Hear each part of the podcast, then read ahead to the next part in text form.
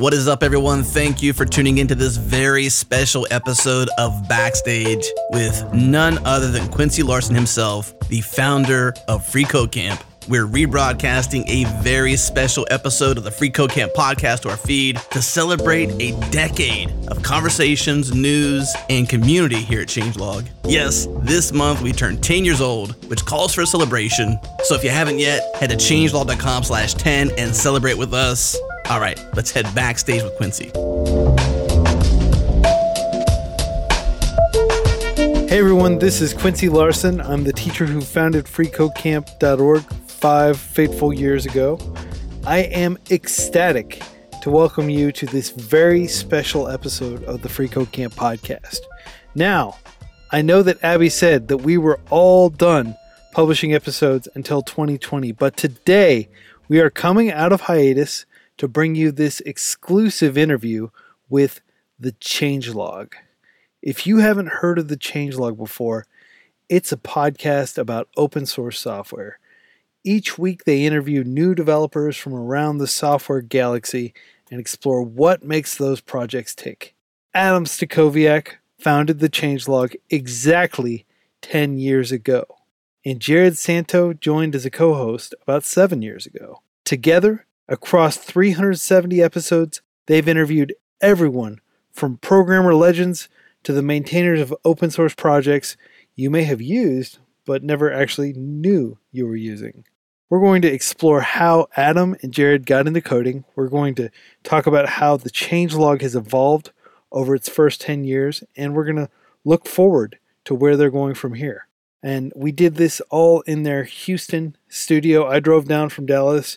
Jerod flew in from Omaha. We all met at Adam's house in Houston and we recorded all this. And again, I want to thank Adam and Jerod for spending the day with me. They have been huge heroes of mine since I was just first learning to code back in the early 20 teens. I would listen to the change log religiously. I think I worked through almost their entire back catalog when I was first learning to code. And to this day, I still listen to it. It's a fantastic window into the world of open source software. It was an honor to share their 10 year anniversary with them in this very special way. So without further ado, Here's me interviewing the developers behind the changelog. Hey, welcome to the Free Code Camp podcast. We have a very special podcast today. We are interviewing the founder of the changelog and his sidekick. I am thrilled to ask a whole lot of questions to the creators of the show and celebrate their 10 year anniversary. How many podcasts you know of that have Not gone on to 10 years? Not many. Not very many. No.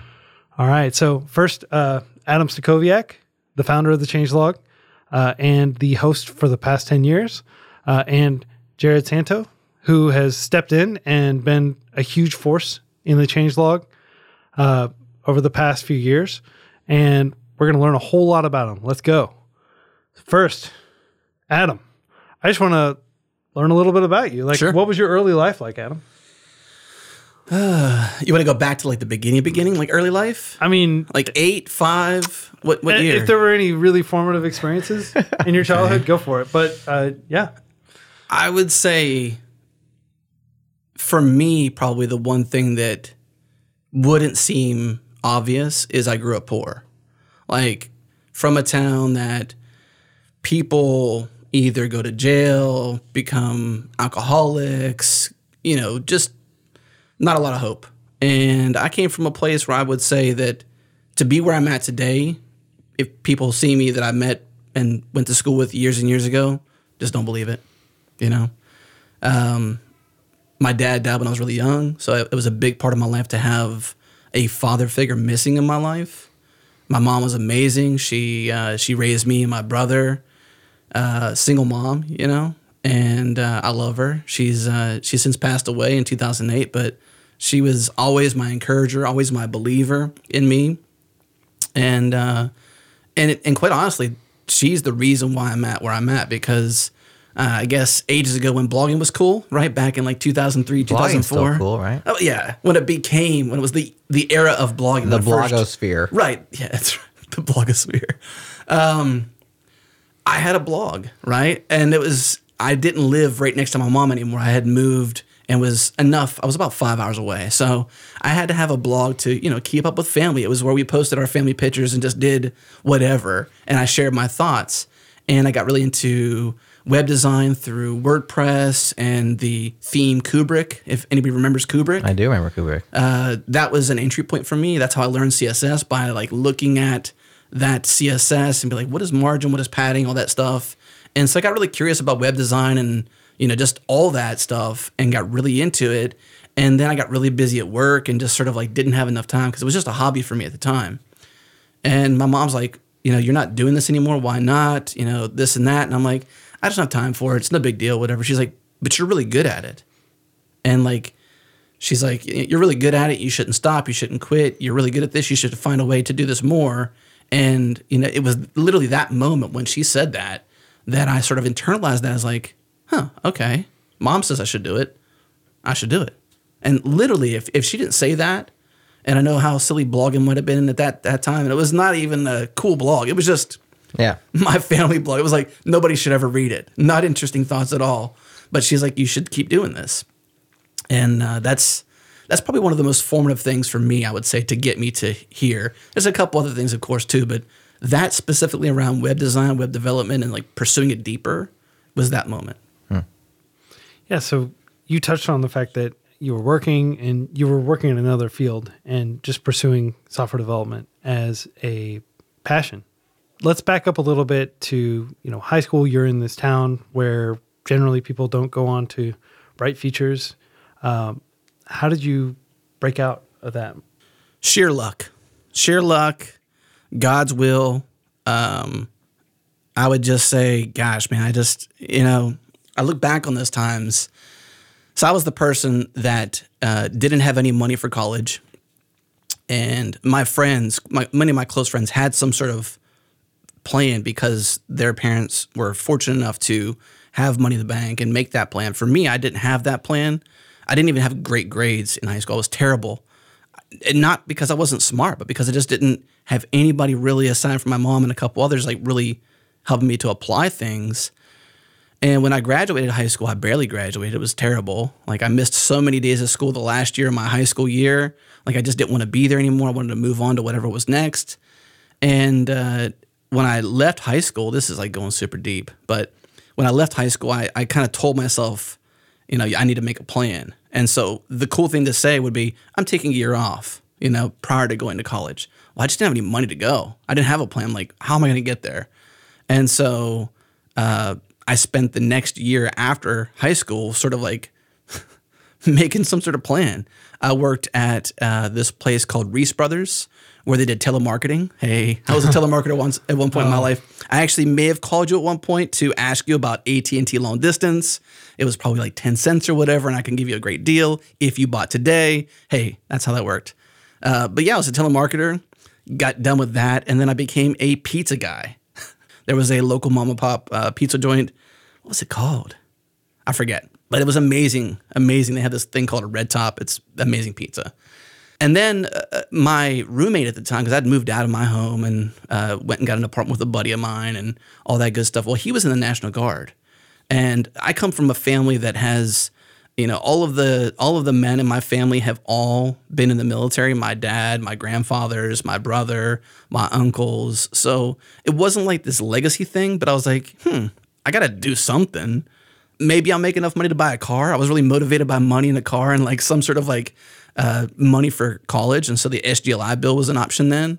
And so I was like, well, all right, I'll go in the military. So I went into the military full time uh, in 1998. And so I was in the Army for three and a half years. They had this special program where you can go into, uh, it was training plus three years or something like that. And so I went in for training, which was about six to eight months, and then three years of service. So it's around three and a half, almost four years, not quite four years. So typically the term of service is four years. That's why I'm making a big deal about it because anybody listening will be like, "Yeah, I thought four years was the minimum. well, I, I kind of got off a, a little bit there by shaving a few months off, but went to Bosnia, you know, did all sorts of cool stuff in the in the army, went over in Europe. Uh, gosh, just a lot of fun. So I mean, the military. Jerod knows. I've told Jerod this story at least, but the military for me was um, there was a moment when I was in this thing called AIT, Advanced Individual Training. Everything in the military is an acronym. So Right. there's always like something, you know. Um, what am I getting at? So when I was in AIT, the drill sergeant, like I was just, I was, even though I went in the military, and I was trying to like do something. I didn't really apply myself to be the best soldier. I was still sort of like figuring it out, and I wasn't doing a great job. I was late, not prepared, not the best at physical fitness. You know, so I, w- I was like the the lower echelon of soldier. And so one day I'm standing in the in the third uh, the third line of, of formation, and the drill sergeant says, "Stacoviak, front center, you're first squad leader now." And so that means that you're now the leader of the first squad. And there's like usually like you know three or four squads, so like three different lines. So if you think of a formation, it's the rows are squads. And so if you're on the if you're on the the if you're facing the formation on the far left side, that's the first person, and that's the person that's in charge of that squad. So I got Wow. I got basically made under the person who is in charge of the unit. I was the second in com- command, for lack of better terms, and I didn't do anything to, to deserve it or earn it. He just gave it to me, and uh, and like from that day on, I was like, I'm a leader now. I have to be a leader. How do I be a leader? How do I lead? How do I what's it look like? What does a leader look like? How do they talk? How do they walk? How do they act? And so it sort of reshaped my formation of what it meant to lead. I started to, uh, you know, press my uniform, shine my boots. You know, they call it dress right dress in the military. Be very, you know, you know, all the angles are are uh, squared and whatnot. So I just, I just, I guess I was given an opportunity to lead, which is why I'm a huge advocate for, you know, just helping somebody that doesn't even think they deserve it or know how to do it. Give them a chance, you know, encourage them into a leadership position. And uh, I was not the best. I probably failed a lot. And that doesn't matter though, because where I'm at today as a man, as a dad, as a father, as uh, a leader of any sort is because of some of those moments. We must have seen a lot in you if he gave you that responsibility. So it's possible that I don't think he did, honestly. I, don't, I don't think he did. I, I, I don't think I deserved it at all. He wasn't like, oh, he looks good. Let's get him up here. I think he was just like rando. And I was just luck of the draw. And I, I think I was telling Jerod this story the other day. Like, he's like, would you, would you say, would you, would you thank him today or something like that? Yeah, well, we were talking about people who influenced us in our lives, and the question is, should you go back to that person because you don't you don't appreciate it then? I mean, sometimes you do, but especially as a young person, we just don't appreciate what we have, the opportunities given to us. And the question is, well, now that we have, we look back, and I say, we we're talking about a, a teacher of mine. Shout out to Mr. Kasner in uh, Millard North. High School. There he is, a guy who like I was like, wow, I didn't realize it, but you're he was a good teacher, and he impressed things upon me. And the question was, well, would you go back to that person if you could and just thank them because now you have that appreciation? And that, that was what I was asking you. And I would. I, and I was like, well, you know what I did today? I was Googling Drill Sergeant Hillard, you know, the person's name that uh, that did this. And I was like, what's what's really interesting, as somebody in that position, he probably has no idea he changed my life. You know what I mean? Like Yeah. this these things happen out there that we don't get that feedback loop. Like as software developers and people who, you know, deal with teams and flows and frameworks and systems, we we crave that feedback loop. And it's a it's a built-in mechanism into the human brain to desire and need that feedback loop, right? To have relationship is a key humanistic feedback loop find a human in solitary confinement. You find somebody super alone, you're going to find somebody seriously dealing with some mental issues because of that solitary, that because of that that soloness.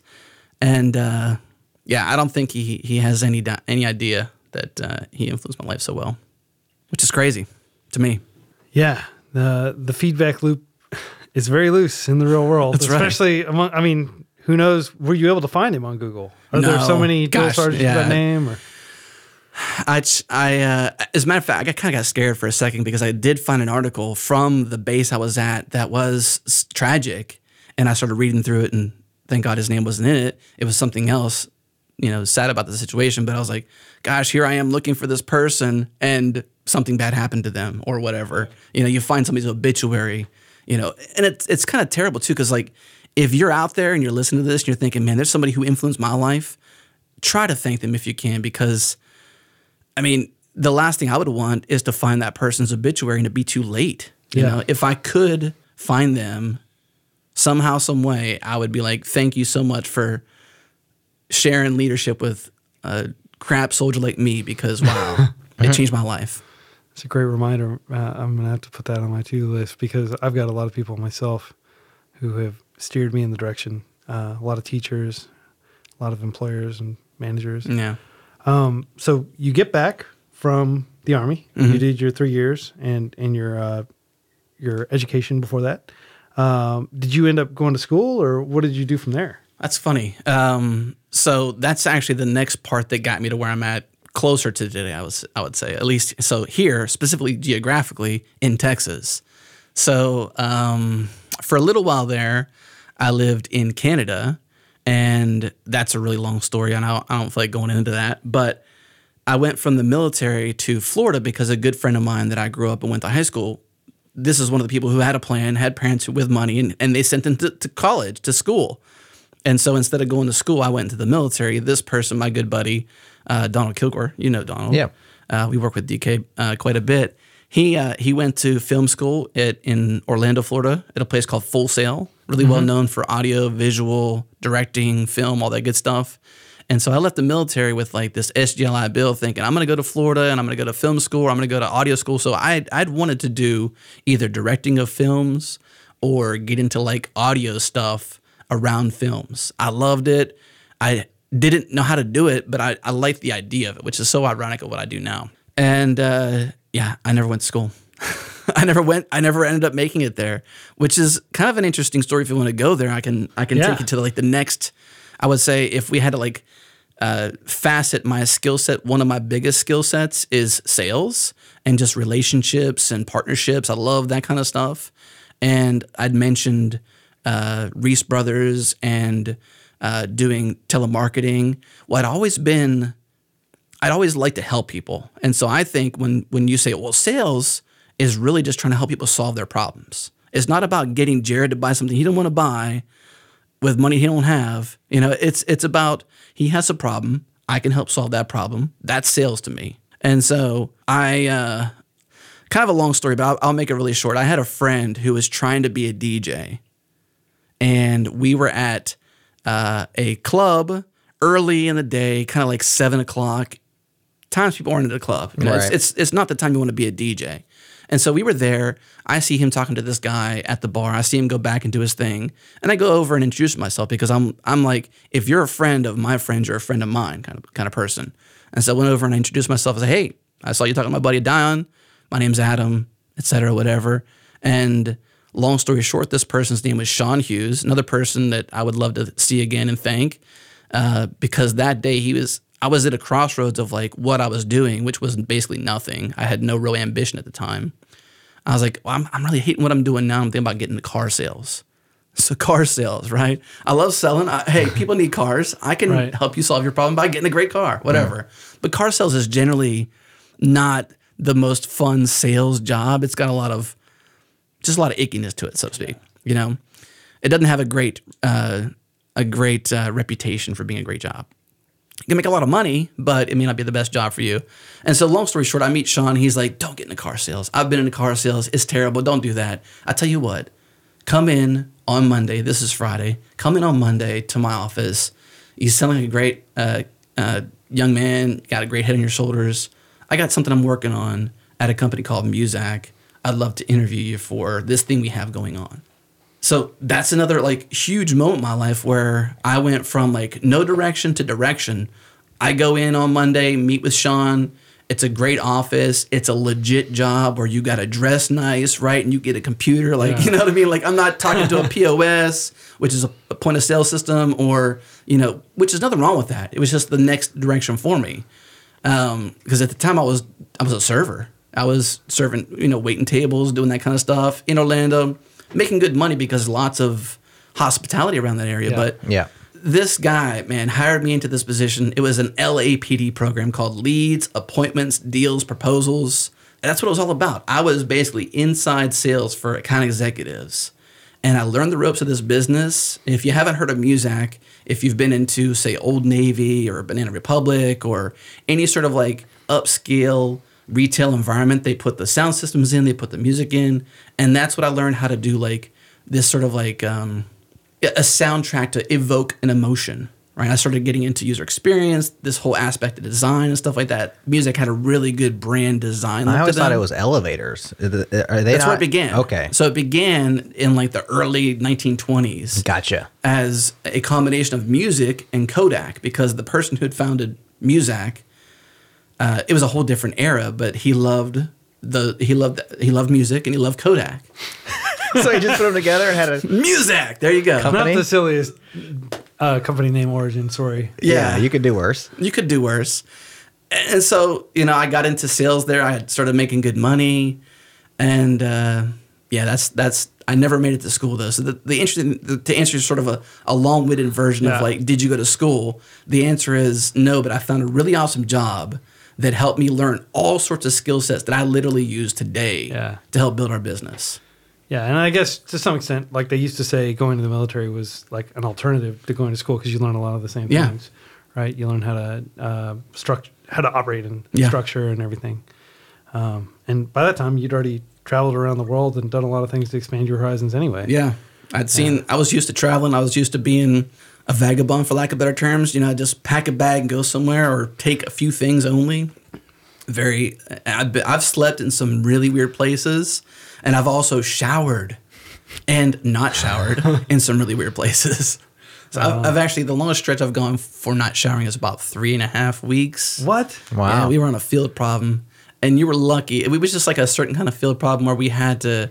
It was simulating a real world in battle environment kind of thing, and we were learning because we're going to Bosnia, so we had to train. So when you go in the military, you just don't know how to be a soldier and how to do these things and go overseas and do different stuff. You have to train to to do these things. So we went to training to learn how to you know go overseas and kind of simulate that. Now I showered over there, which is awesome. but during this, but they call them field problems. During this field problem, yeah, I didn't shower. I mean, a wash rag to myself, maybe a little bit, but like a legit in the shower shower. I might be pushing a little bit, at least two weeks, maybe three weeks. Yeah, man. I, I don't know if I could do it. Like I, It was tough, I'd be man. knocking myself over every time I lifted my arm. Everybody smelled. Yeah, 'cause Oh. I was gonna ask if it wraps around. Like it, it's bad for a while, but eventually you just kind of get used to it and it goes back to normal. Yeah, it, it, it's kind of like uh, yeah. After a while, it just sort of like normalizes. I will say though, when the field problem was over and we all got back to the barracks, the first few in that immediately went and showered came out from their shower, and then everybody else is still coming in. You're like, oh my gosh, you guys smell so bad. Like it was it was pretty bad. At that point, you can smell the difference. And the line for that shower must have been like tightly packed. Everybody's like anticipating the hot water. Yeah, yeah. That's I, I may forget that. I don't really know, but I'm sure. you yeah, blocked it out, maybe. Yeah, there's always a line. It's like a line to you know brush your teeth. Even yeah, it's yeah. Yeah. So, how did you transition from doing sales from Muzak, and, and you said doing some some kind of in the direction of user experience design, like Yeah. choosing music and and trying to evoke specific emotions and communicate certain things. How did you explain the process of transitioning from that to getting more and more passionate about tech and ultimately um, doing what you're doing now? Yeah, it's it's interesting that uh, one of the things that made me realize I was more geeky than I'd ever thought I was because I was never like I guess just it, when I grew up, computers weren't around everywhere to sort of like easily stumble into or more easily get into, you know, and so you almost had to really try. And so at the, the first time I had a phone was at this job. They gave me a cell phone. It was Nextel. That's how old, how long ago it was. It was a Nextel phone, a flip phone, a Nextel phone. It was crazy. And the very first time I had my own laptop was at this job. The very the first time I like really used a computer for anything that was not like online chats or just whatever dinking around was at this job. So I'd kind of gotten into there's a, a, a I don't know if it's still around, but it was called Act, an Act database. It was like a maybe you know this, you've seen it, Jerod. But it was a databasing system for like a basic CRM, mm-hmm. and that I started to tinker with that. I was never really good at it, but I started taking some classes around it, and just realized that I had this sort of inkling into like a geek or what I considered a geek at that time, geeky things, you know. And uh, Muzak had a really interesting brand, a really clean design, a really uh, a real focus on uh, how they say things. And it's funny, one thing we actually have that's a behind the scenes repo on GitHub. It's it's a uh, a repo we call One Voice. so that Jerod and I can sort of like say the same things and sort of define the same things around our business to say, well, when we talk to somebody around uh, a partnership or a sales opportunity or, you know, our guest guide, various things are in this so that Jerod and I can have, you know, and begin to develop one voice for whomever sort of leads, commands, and interacts with, you know, these levels of our, our business. And so that's something that they had. They actually had this entire book called One Voice. And I was like, that's really interesting how much you think about uh, the emotion that you want to invoke as a part of your brand. You know, who you say you are really mattered to Muzak. And it could have just been they had some really good branding people Right. and people believed in it. But hey, I, I drank the Kool Aid, man. I was all in it. So that, that's kind of what got me into it. But I, I mentioned it at some point I moved to Canada. Uh, I moved to Canada uh, as part of my job, and they had an affiliate there, and I was working in Canada. And uh, long story short, this is when uh, George Bush was president. The Americans did not have a great reputation abroad, whether it was Canada, Europe, wherever else. At least from from my perspective, because people would not buy from me because I was an American, right? So I like was an amazing salesperson, killing it. Like I think at age 21, when I was working at Muzak in the United States, I was making like 80, 90k a year in sales. Like wow. I was just doing it for like full time sales for like less than a year, almost barely two years, if that. So I was really killing it. I was like Yeah. top five in the country for Muzak. for you. Yeah, and then going there, and I, it's it's nothing against Canadians, but I, I was I, I felt really um, I don't know how to describe it. I just felt I, I just felt like really sad that that these people would not buy from me because of where I'm from and because I have an American accent and I'm not Canadian and don't say, hey, I, I love Canadians, they're amazing. And I was like, okay, I just can't make ends meet. So long story short, I, I went there to, to work for this company there and I just couldn't cut it. And so I knew somebody who, who ran this IT business, which is really where my story of technology and like true web and software and stuff became a thing and like networking because this business was called IT Weapons. They were IT weapons. Uh, You get it right? okay. It was pretty cool. It was pretty cool. They did Citrix, they did VMware, they did like Watch uh, WatchGuard, like so they did hardware and software. They would do large scale Citrix im- implementations, and this is when it was all about uh, thin client, fat. What's the other Server. yeah, like the, the you did all of it on servers. So Citrix Right. was like, you know, you had a thin client that was, you know, kind of stupid, and all it was was just a terminal to Right. your server, and so everything was server based, and it's just an interesting era. This is around 2003, 2004, 2005 timeframe. So that's kind of the era then. Learned about servers, what they were, all that good stuff, and it's it's just pretty crazy to think like this job at IT Weapons started to open up doors into into software, hardware, technology, and at one point, I didn't even know what a server was. I was like, I hear people say server, but like, what's a server? Wow. And from there, so you worked in in the field. Uh, at what point did you get increasingly technical? I'm still working on that.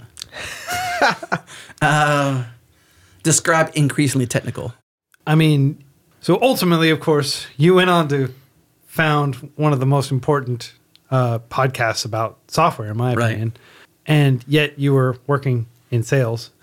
Yeah. like there must have been a pretty big transition there. Yeah. Just just give us some broad strokes about how how you went about getting more technical. this was kind of interesting too because I, I kind of stumbled into it, right? Like when I was working at IT Weapons, I was learning more. I was starting to take over the website for IT Weapons and I was starting to deploy it and stuff like that, which was like basically just dragging and dropping an FTP. It was, it was really, you know, it was, the, it was those days kind of thing. I started getting more and more responsibility there around that kind of stuff and sort of like defining where the brand went, how we spoke. Uh, we would have in office um, kind of like conferences, for lack of better terms, where I would organize them. I would like get the people there to speak from Citrix, from WatchGuard, from you know from VMware or whatever, and I would coordinate people and I would coordinate the clients and just kind of like started layering on all these different things of like biz dev, design, sales, and then a buddy of mine, which ultimately I came here to Texas. I was in Canada. A buddy of mine started reaching out to me about like I- don't know why he asked me these things, but like he's like, "Hey, I got this issue with this web page I'm making. Can you help me?" And I just started to solve his problems. And he's like, "Hey, can you just build these things for me? I've got some clients." And like, so next thing you know, I started to just like moonlight and freelance in web design.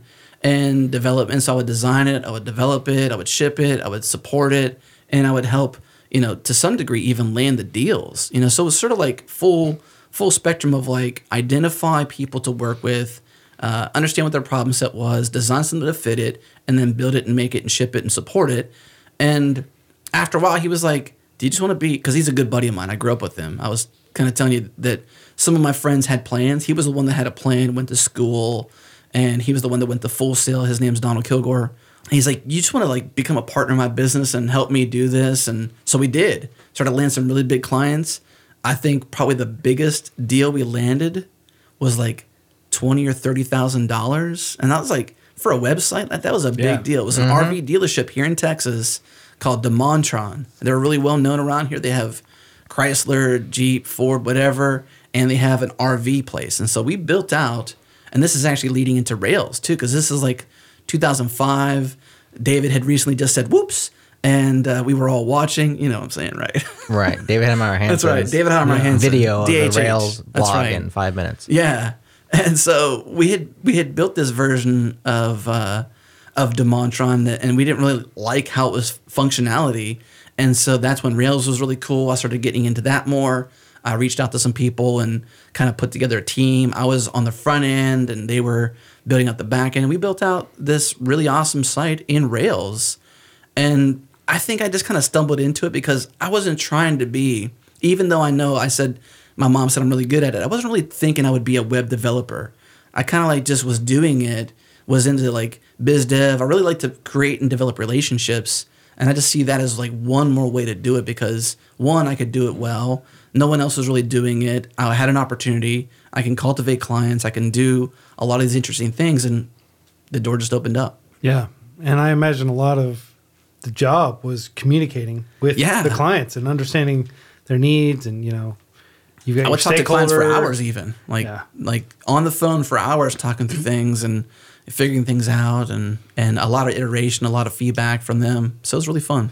So would you say Rails was one of the key inspirations for you starting uh, a podcast around open source? I mean, Rails is one of the most important open source projects. It's brought so many people into the field. It's, it revolutionized Yeah. how a lot of uh, CRUD based web apps were built. For sure. So a little piece of the history is so the person that I hired to work with me on the Rails site, his name's Josh Owens. He's pretty pom- prominent in the JavaScript and I believe like Meteor space now. He had a podcast uh, that was, that began in 2004 called the Web 2.0 Show. So I don't know if you know this, Quincy, but at one point the web was just 1.0, right? and then then it became 2.0, and that just meant that we had gradients and like rounded corners and What version are we on at this point? uh, who knows, you know.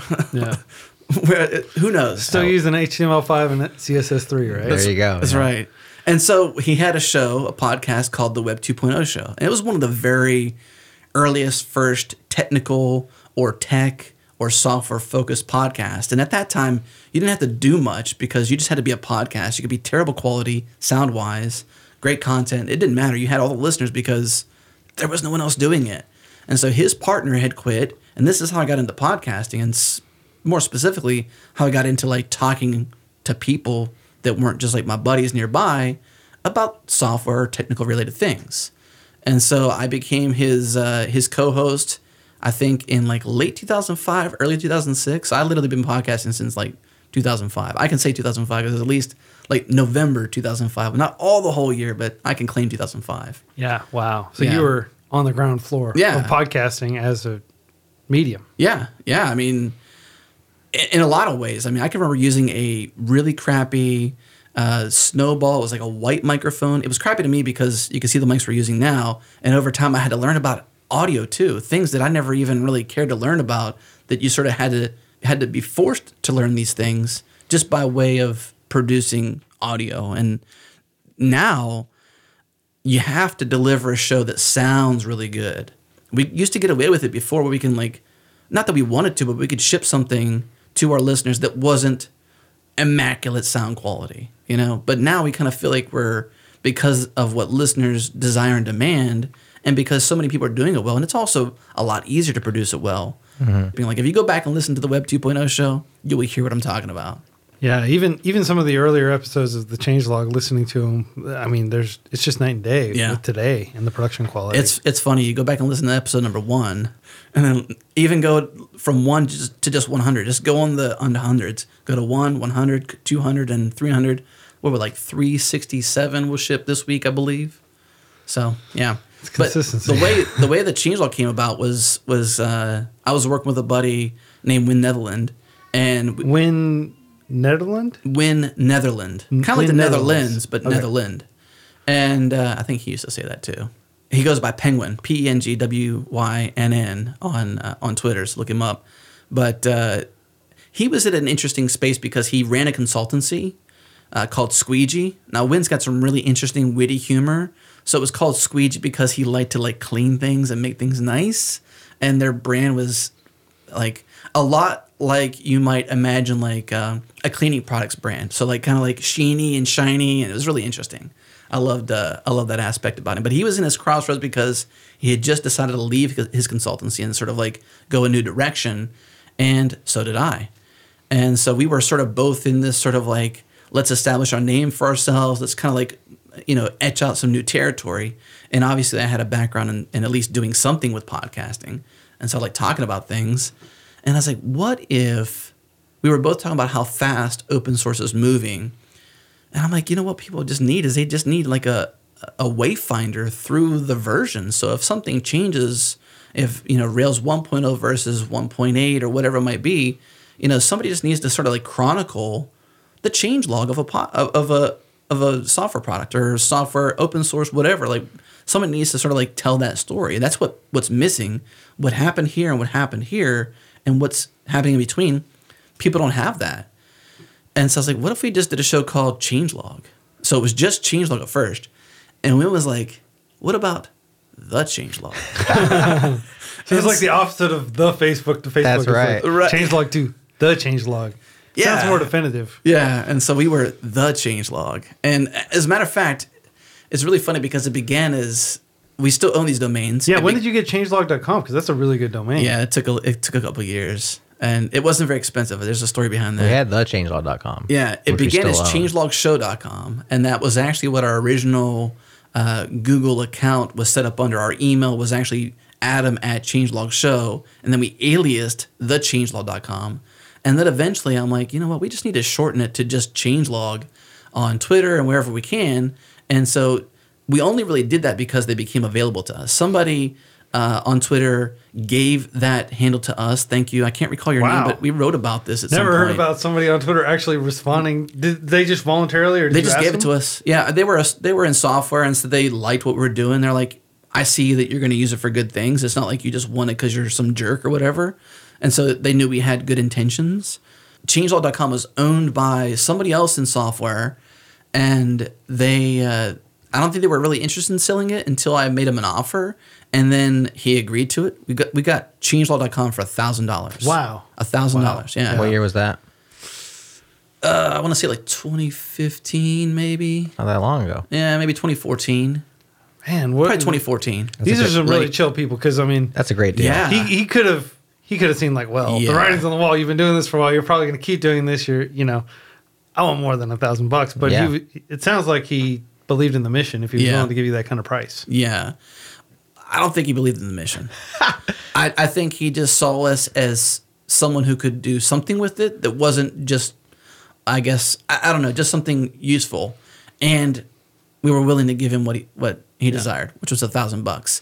And we ended up using Sedo, S E D O, to do the sort of like the whole um, in you know was the uh, the escrow kind of situation where we put the money in there he's able to collect the money or whatever and then it's it's a nice easy way. So i recommend if you're going to buy a domain from somebody i don't have all the details but that's how we did it i would use i would do it that way if you don't know the person. Do it with some sort of like exchange scenario somebody in the middle that can facilitate it and i don't know if they would actually like press charges if they didn't follow through but there's something there's a, some sort of commitment Well, if, with an escrow in the middle, they Yeah. can hold the funds. Yeah. and Yeah, exactly. I mean, it's especially if it's like an international transaction, Yeah. which court you go to Yeah. dispute things, you know? Yeah, so that, exactly. that's smart. But changelog.com was pretty cool. We we even had it was a big move.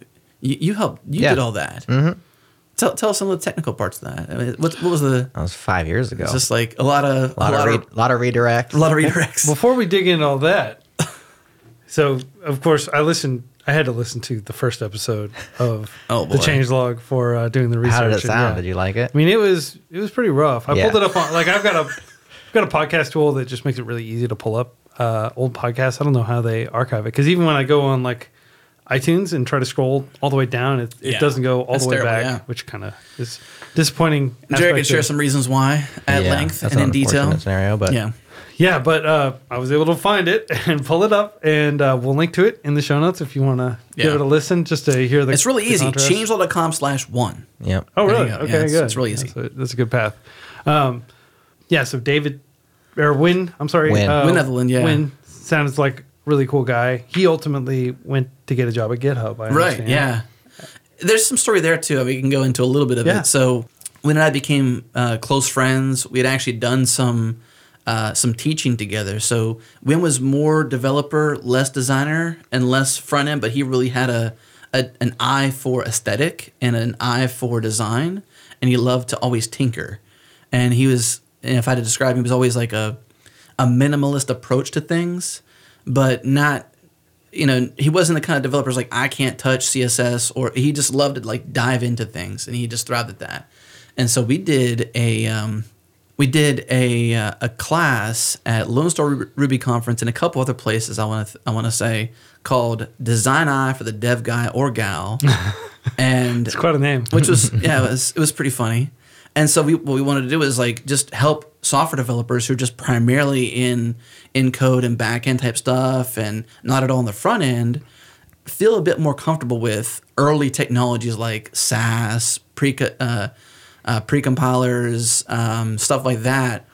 And uh, this is early days of Sass. This is even before like the SCSS syntax. So like this was super early days. So one side small tangent would be that before there was the changelog, I actually wanted to do a Sass podcast, but nobody would do it with me. so so I, I died on that sword and instead decided to do this uh, this show, uh, the law because uh, I had a partner who would who would be willing to, to work with me on it. So there you go. No one was really interested in the Sass. They're like, why don't you just do a CSS show? And there's CSS tricks. And I'm like, yeah, but Chris is nobody. I'm just kidding. right? Chris is not nobody. He's the man. Yeah, if you're is. Chris, we love you. That's right. But that was like 2009 though. So like where CSS tricks is today to, to where it was then, oh yeah. yeah, Chris has done an amazing job. So it just, we were all early days and that was like before it's where it's at now. And so there was just, the field was more green. There was a lot more opportunity, you know, in terms of like making Carving a niche. Right. Whereas now, like, we wouldn't start a front end focused website or podcast like that, like Chris would do, you know, because somebody's already doing it doing it well. We would do something else that where there's a hole to fill, not not to cramp in on somebody else's style. Yeah, You and open source was clearly something that needed some. Yeah, and it was moving so fast. GitHub, I mean, this the show began in 2009, and GitHub had just become a thing in 2008. And a little bit more history going one layer deeper. So on the Web 2.0 show, we actually met up with Chris uh, Wanstrath and uh, TP Dubs, Tom Preston Werner, uh, three months after GitHub was founded. Wow. And we had them on the Web 2.0 show. So if you want to go back and listen to some really interesting old days of GitHub, not owned by Microsoft, not bought for billions, like dreamers, like these were developers who were like, wow, we somehow found a way to tie in like this front end and this collaboration and Git. And like it was before all these visions and dream had come to fruition like they have before they invented the pull right. request. And so it's, that's to me that's super cool. That that's what really got me into like loving this medium was because even with our show, we can go back and like chronicle the paths of some developers. You know, we've had some people on four times, three times, several times, we've seen not only their changes as uh, as individual people, but the software they command or the things they maintain or the communities they lead. It's just really interesting. I, I love the fact that we get a chance to be kind of what that drill sergeant was to, to me, the encourager, right? We like to shine our light in places where it's not always being sh- shined and just encourage people to press forward, to congratulate them for working really hard. Maintainers who don't get any thanks, we love to pat them on the back and say, keep going, you're doing an awesome job, and just do what we can to put more uh, focus on the things they're working on.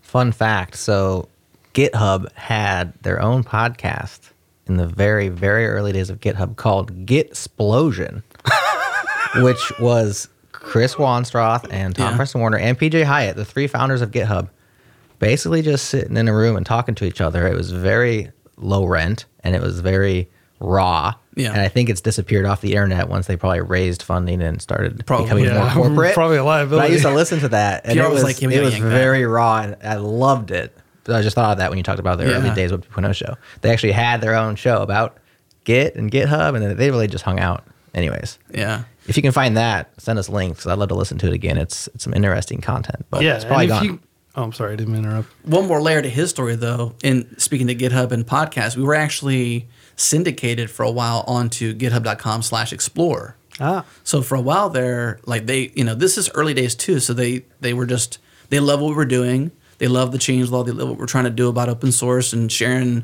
you know, all the things happening. And they're like, let let us help you somehow. And so they syndicated the the most recent five episodes were on github.com slash explore. Now it's not there anymore. So don't, if you go there, don't be disappointed. I am. But, um, you know, if anybody at GitHub wants to, you know, reignite, I'm just kidding. Whatever. yeah.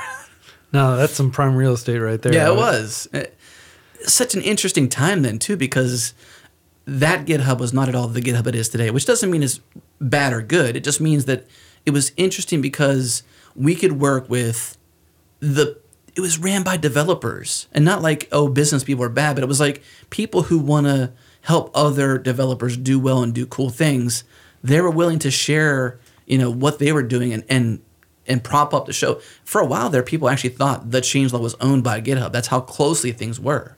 And so it's just an interesting time. I appreciate the the time we were on Explore, but it was just really interesting that they were able to share that and it was developers who ran it, not some bureaucrats or VC that didn't have this humanity connection to us as software developers. Just trying to like at that time, this show was just a hobby. Like it was after that it became a business, for lack of better terms. Yeah, and that's what I'm really excited to talk about next. So, of course, there was kind of like a Urban Dictionary has this definition of this word called pod fade, Yes. Uh-huh. where Yeah. essentially a podcast will start publishing less and less frequently, and maybe they won't admit to themselves that they're that the best days of the podcast are behind them, but maybe they are kind of heading toward the door, so to speak. So, Oftentimes with a pod fade, there'll be a long gap and there'll be one last episode in which the podcast announces that it's returning. yes. That is when you know That's you the have worst. a pod fade. That's that's the last episode in the feed is the one the apology. Sorry, we've been so quiet. We're back, and that's that's the end. But and that happens a lot on YouTube too. yes, We had that, but we continued. Yeah. So let's talk about that. That Okay. struggle for the soul of the change log. Okay, so um, slight backstory on that too. So Wynn and I both uh, met this guy named uh, Josh Kofer, who was starting a nonprofit. He actually met Wynn first, and Wynn and I were both freelancing, as I mentioned, and doing the Changelog podcast as a hobby, fun thing just to do.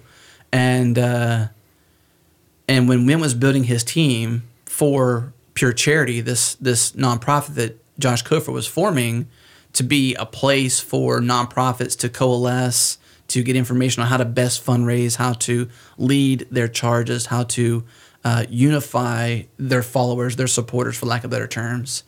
Um, Wynn was like first, you know, one of the first picks. I was a second hire after him, so I guess I was first pick. Um, he's like, Adam, do you want, you know, do you want to do this, this kind of thing? And so, next thing you know, we're working for this, you know, this nonprofit called Pure Charity, and uh, Wynn was CTO. I think I was like, you know, UX designer or something like that. I don't remember what my title was. Doesn't matter. The point was was that we were just sort of like fleshing out our careers a bit more. And about two years pass, and the majors call. Right, wins in the farm club at Pure Charity. The majors GitHub calls and says, "Hey, Wynn." Uh, you want to come out to San Francisco? We want to talk to you about some things. And so, long story short, he got called up to the majors. He couldn't say no. It was it was we both loved what we were doing at Pure Charity, but he couldn't say no to it. Yeah. And it was a, you know, like any podcast that's just a hobby, you only have so much love for it and so much time for it. When you have family, you know, you've got your career, you got other things. And so Wynn was like, hey, I'm out of time. I just can't do this anymore. And I think that was around September 2012. And, uh, and, and I was kind of bummed. I'm like, hey, I, I get it. I don't have a lot of time for it either. And then I sat in this sort of lull for a while, just thinking like, you know, it's not worth much, but would anybody want to buy it? Like, should I keep Yeah. it going? What should I do with it? You know, I know it's I I know what it means to so many people and what it could mean if we just keep it going. And so I was just really in this whole space where I was just questioning whether it made any more sense for me. Because I'm definitely, you know, more on the design front end side than developer side. And Jerod has to remind me all the time to drop my imposter syndrome and say, dude, you're a developer. Uh, because I, at least even right now, I feel less developer than I had been before. But I was always more on the front end, user experience, sort of like biz dev side of things, relationship side of things. How should it look? How should it function? How can we deliver it? Then the follow through, then the doing part Right. of, of software. And I've, I've worked with great people, but it's just not where I shine. I can do it, but I shine better in other areas. And so I was like, am I an imposter by just keeping this thing going? What can I do? Yeah. Man, that is some hardcore imposter syndrome. And I totally, Yeah. there have definitely been depths with Free Code Camp as well, uh, where I felt some, like total imposter. Yeah. Um, but thank goodness you didn't sell it. Because I, there's no way that anybody could have taken it over and brought it to such heights as it is today. But Thank you. um, so that's something I'm extremely grateful for that you that you stuck with it. Um, yeah, so you stuck with it and and a phone call or how, Yeah. tell us the story behind Jerod entering the stage. I'll tee it up. Tee and it up and for you can him. take Tee it, it up for him and get Okay. yeah. And my tee up. up is super short. He emailed Wynn, Yeah. and Wynn forwarded the email to me. That was it. Yeah, so I was a listener and I was tracking the blog. So Wynn has an uncanny skill of finding new things. The gems. Yeah, he could find gems. And you know, over the years, I've tried to imitate that, and I've gotten pretty okay at it. But I can, I like to find things too. You know, new open source project here, a new technique, a great blog post. And so I was following the blog mostly. I was, I'm also a podcast junkie. Was back then still, and that's why I know about Gitsplosion, where most people don't even realize that was a podcast. I'm like, the GitHub guys have a podcast. I'll listen to it. And so I was a listener of the show, and uh, I really appreciated the blog because I was in Omaha, Nebraska, doing my thing, writing software for people, and I very much felt like I was on an island, so to speak, in the open source world. I, I cut my teeth on Unix and, and Linux and networks, and I was a Vim guy early on. I was just always in open source. Like I learned Perl, and then I learned Ruby, and then Rails blew my mind, and I was building Rails websites. And so I was in the open source universe. I didn't even really realize that like there was much else, even though like there's this entire Microsoft side of things that I just didn't. People started talking to me about C sharp, and I didn't know what they're talking about early on. Um, and then it started to fade, and the blogs were coming less and less like, often, and the podcast was happening less and less. And I was running my own uh, single person consultancy, basically making uh, web apps for people. And I had known Wynn because of Ruby, I believe. I think he had a Ruby gem that I used. Yeah. And I can't remember which one it was. He actually was involved in the Twitter gem for a while. Yeah, he was. Um, and I remember I had, you know, contributed to that and then basically we followed each other on Twitter and I started listening to his podcast and he started reading my blog or something. Anyway, we were just mutual uh, connections there. And I didn't even know about Adam very much, except for he was the guy that was always talking to Wynn. Wynn did a lot of the interviews Yeah. on the show back then. Um, I knew that Adam was involved in the changelog, and Wynn, you know, the changelog was Win and Adam, but I didn't know who Adam was. I knew who Wynn was, and so when it started to fade out, basically, I had the capability of just helping out with the blog because I had my own business, and so I could fill in gaps and I could do that kind of work. And so I just offered. I just emailed Wynn. I was like, "Hey, I see you guys are like struggling to keep it going. Can I help?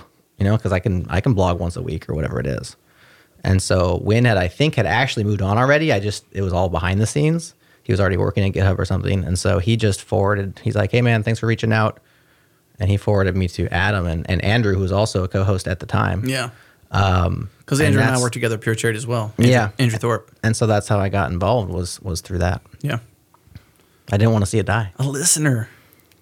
This could be you. I'm This is amazing. So this this this reminds me of like the story of like you know Judas Priest, how like the Rob Halford had to leave the band for whatever reason, and they found a guy who was running the he he was the singer of a tribute band for Judas Priest, Okay. and he became the singer of Judas Really? Priest. That's Right? It's like a Cinderella story, and it sounds kind of like this was a Cinderella story. You're listening one day, you're listening to the changelog the next day, you're on the changelog. Yeah. it was very surreal the first time that I was on the show because I, I wrote for the website for a while before I was on the show Right. because Andrew was at Pure Charity. Andrew uh, moved on to Stripe, I think he went to. Yeah. He went to work at Stripe, wasn't going to co host anymore. And uh, eventually I came into the co host role. But I remember the first time I was on, it was like a reunion episode Yeah. with me, you, Steve, Steve Klabnik, and Kenneth Andrew, Reitz. Yeah, Kenneth Reitz and, and Andrew was on the show as well. Yeah. like five of us, and we were just kind of shooting the poop. It was so supposed to, be live every week, and it I think it was the first and only live show. Yes. I could be wrong, but we had it- we had ambitions. But it was very strange hearing my voice on the show that I'd been listening to for all those Yeah. years. You know, that was back in uh, 2012, 2013 time range. Yeah. Was when I got involved. So, Yeah, well, give us a little bit more background about yourself because uh, to even get in the position where you were contributing to these these libraries, uh, like the Twitter gem, for example, is one I used uh, early on as a developer as well. So I didn't even realize it until you said it, but I've used some of your code. Um, how did you ramp up? What's your what's your origin story? so it's somewhat humorous to me that you're asking both of us about our origin stories. We used to do origin stories on the show. that's true. In fact, you were on the show about, about four years ago. We might have got your origin story as well. And we stopped doing those over time because we found that they were kind of hit or miss. Uh, the first one that I remember was Kong or Mashape, I think, Ahmad Nassri. Yep, Yeah. Mashape. He had an Yeah. amazing origin story. Uh, I missed that show, and I was so bummed, yeah, I- too. I, interviewed him by myself, and I was like, Adam, this guy had an amazing. We have to ask everybody their origin story. It's so cool. And then we started asking more and more people, and it became to where like somebody would have an amazing one, the other one would be very boring and, and straightforward. And so that's what you're running into right now, because Adam just had his origin story from poverty and the military and all of these things, and my origin story is very status quo for somebody in America and growing up in the '90s. I was raised by two parents who loved each other and loved me. This coming up on their 50th anniversary Awesome. uh, you know, in the suburbs of Middle America. Uh, pretty typical public school education.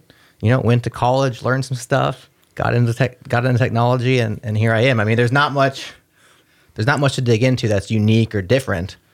Um, and so I don't, I don't think we need to cover too much. The one piece of your history that I do like that's kind of interesting is um, the government job you had planned for you after school. That's that's an interesting caveat that I don't know how much you want to share about Sure. that, but that's an interesting caveat to your story. Yeah, absolutely. So there are there are some things in there that that we might be able to to dig into. So uh, I've always considered myself to be a cautious a cautious opportunist, and so when I see opportunities in my life, I just kind of cautiously go into them versus either like rambunctiously going in or Jump right in. or yeah. go or not go in. So like that's kind of where I've been. And even with the change log, this was not like I decided, hey, this is going to be a, a new part of my career. I was just more like I could contribute to the blog. Like I saw a need and I kind of started, and it just like slowly, slowly steamrolled. And so that's the story of my education as well. Uh, I didn't, I wasn't into software. I wasn't into technology. I got my first computer. I was 18 years old, which is relatively late for a lot of developers. The only thing I did on it was Napster, you know, pretty much. And then I played video games. Um, a friend of mine in high school told me I should apply for a scholarship. There's a thing in Omaha called the Walter J. Scott Scholarship. Walter Scott is a uh, a guy who's done very well for himself and uh, has a scholarship for certain students to go into uh, technology industry and then stay in Omaha. It's kind of his deal. That's cool. I had never heard of it. My friend said, "Hey, you should try this out. It's an IT thing." And I was like, "IT? What's that?" Is it was, you know, I was like, Is it? Internet things. Right. I mean, I was actually planning on being an architect. That was, but I, I wasn't like passionate about art. You know, in school they kind of like make you pick something, and uh, I had done pretty good on the CAD machine. Like I, I could draw, draw a thread. You know, and I remember my my CAD design teacher was like, "You're going to make a great architect one day." I'm like, "Okay, I'll be an architect." And that was like the extent of my passion for architecture. But I was like, okay, I could do that. Looking back, I think I was just good at manipulating the computer to make a thread design, not the actual design itself. So I was probably just better at CAD than I was at architecture. Because I, I do have a knack for these things, but I just didn't know it. Anyways, my friend uh, Chad told me about this scholarship. And my pre my other friend Aaron had gotten the scholarship a year earlier. It's for people who test pretty well on on scores um, and Aaron tested very well, and I thought if he could do it, I could do it. that was kind of my my attitude. So I applied for the scholarship, got the scholarship, and it included you know like a computer and, and stuff like that, full ride to to University of Nebraska. So that was really cool, and that's really what got me into software at all. I was management information systems. Was it's which is kind of like computer science, but it's not computer science. It's like they try to sell it as the best of both worlds of like business and computer science together. I found out that actually means like the least of both of those worlds, right? Like you're not a computer scientist and you're not exactly. a business person either. And so it's kind of like just a lukewarm version of either of those other majors. Right. Um, don't recommend it. Just go computer science if you are going to go to a four year uh, school. I second that recommendation. Yeah. Um, or just start on freeCodeCamp. Uh, and I, I, didn't really learn. Yeah, second that. I, I, would I would encourage people to still go to school if you have the resources to go to school. Yeah, yeah. I would too. Um, oh, there's lots of routes. So I actually I'll, I'll, I'll say this: everybody needs something a little bit different.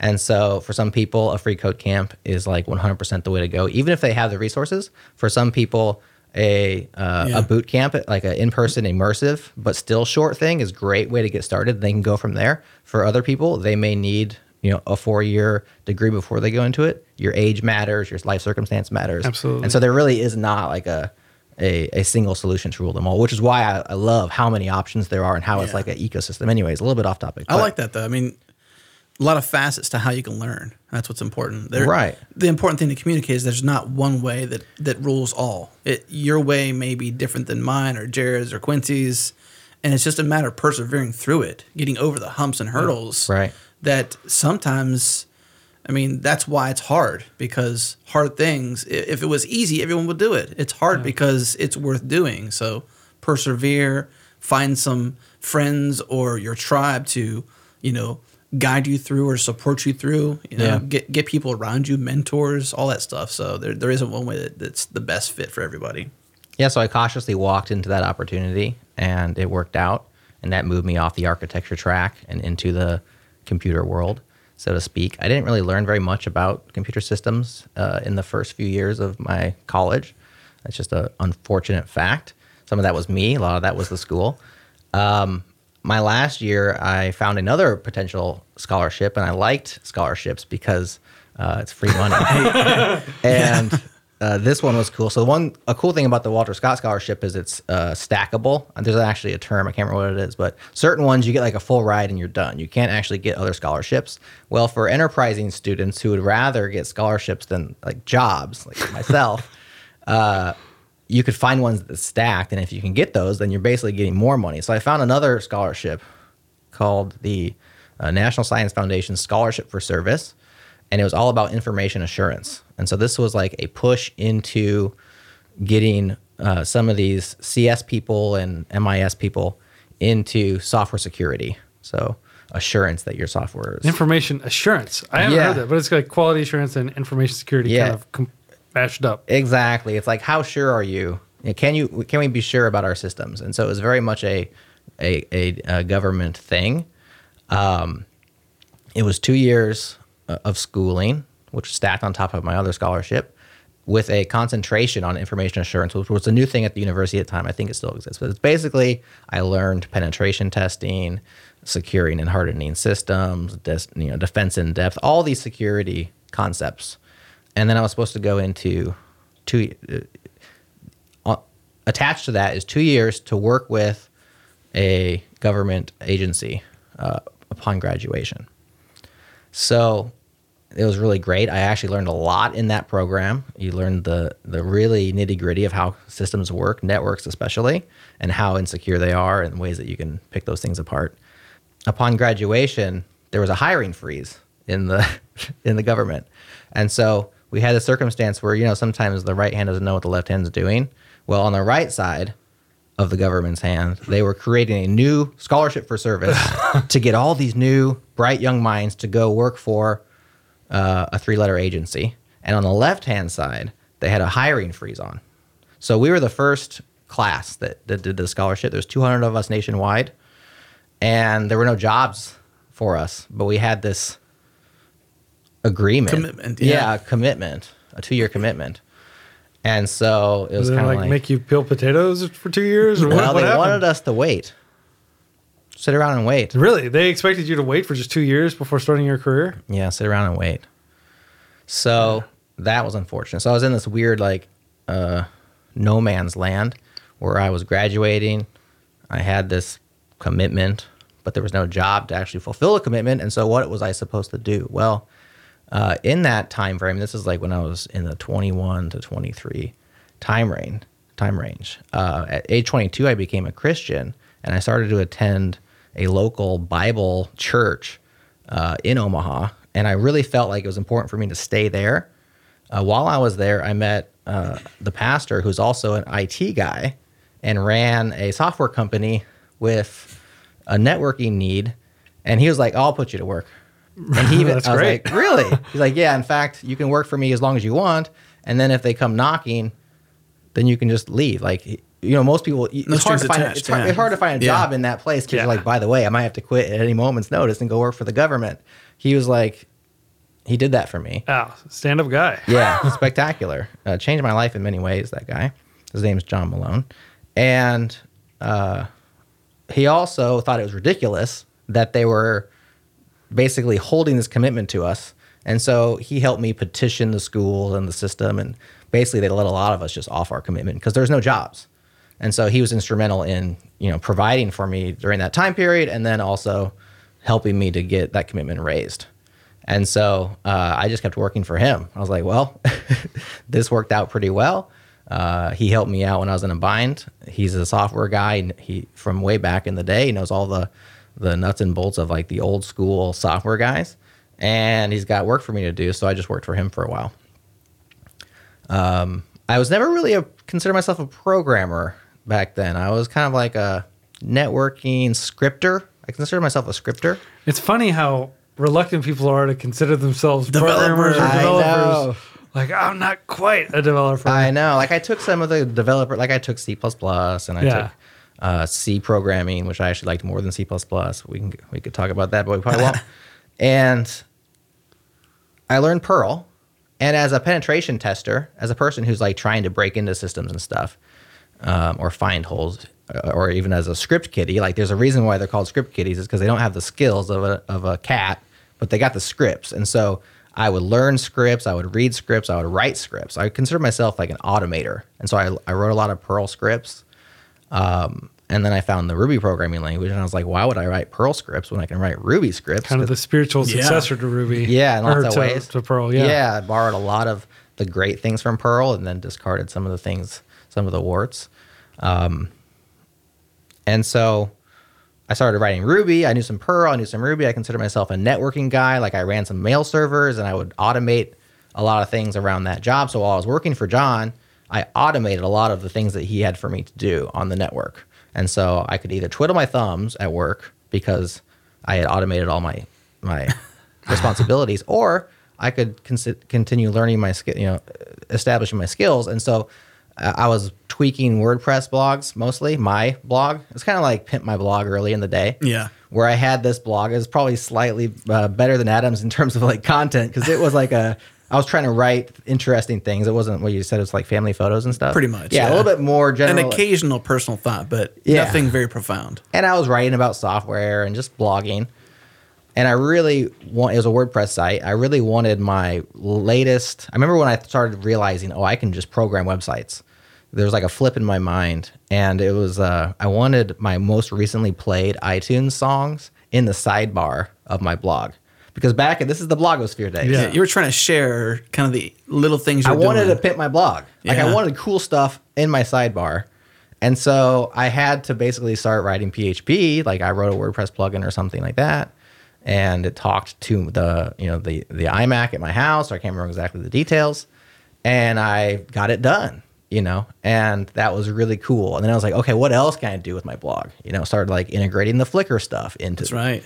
All these Flickr, mashups. not Instagram, Flickr. That's right, back in the Flickr days. All the ma- and we were just mashing stuff up back Yeah. then. That was the cool thing. Open APIs, mash them up, come up with something new.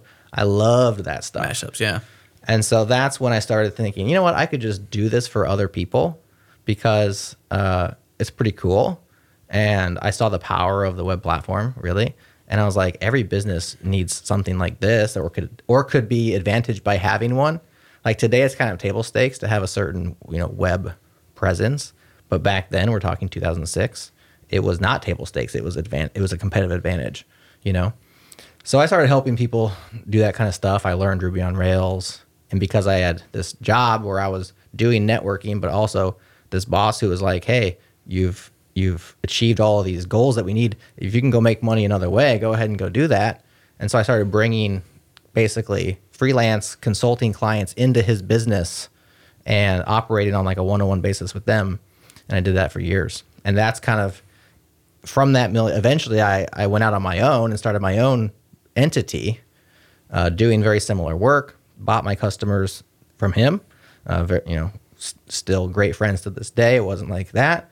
Uh, started doing it on my own, and in that circumstance is when, was like, fly away, a bird, fly away. yeah, exactly. You- You're, Yeah. you graduated.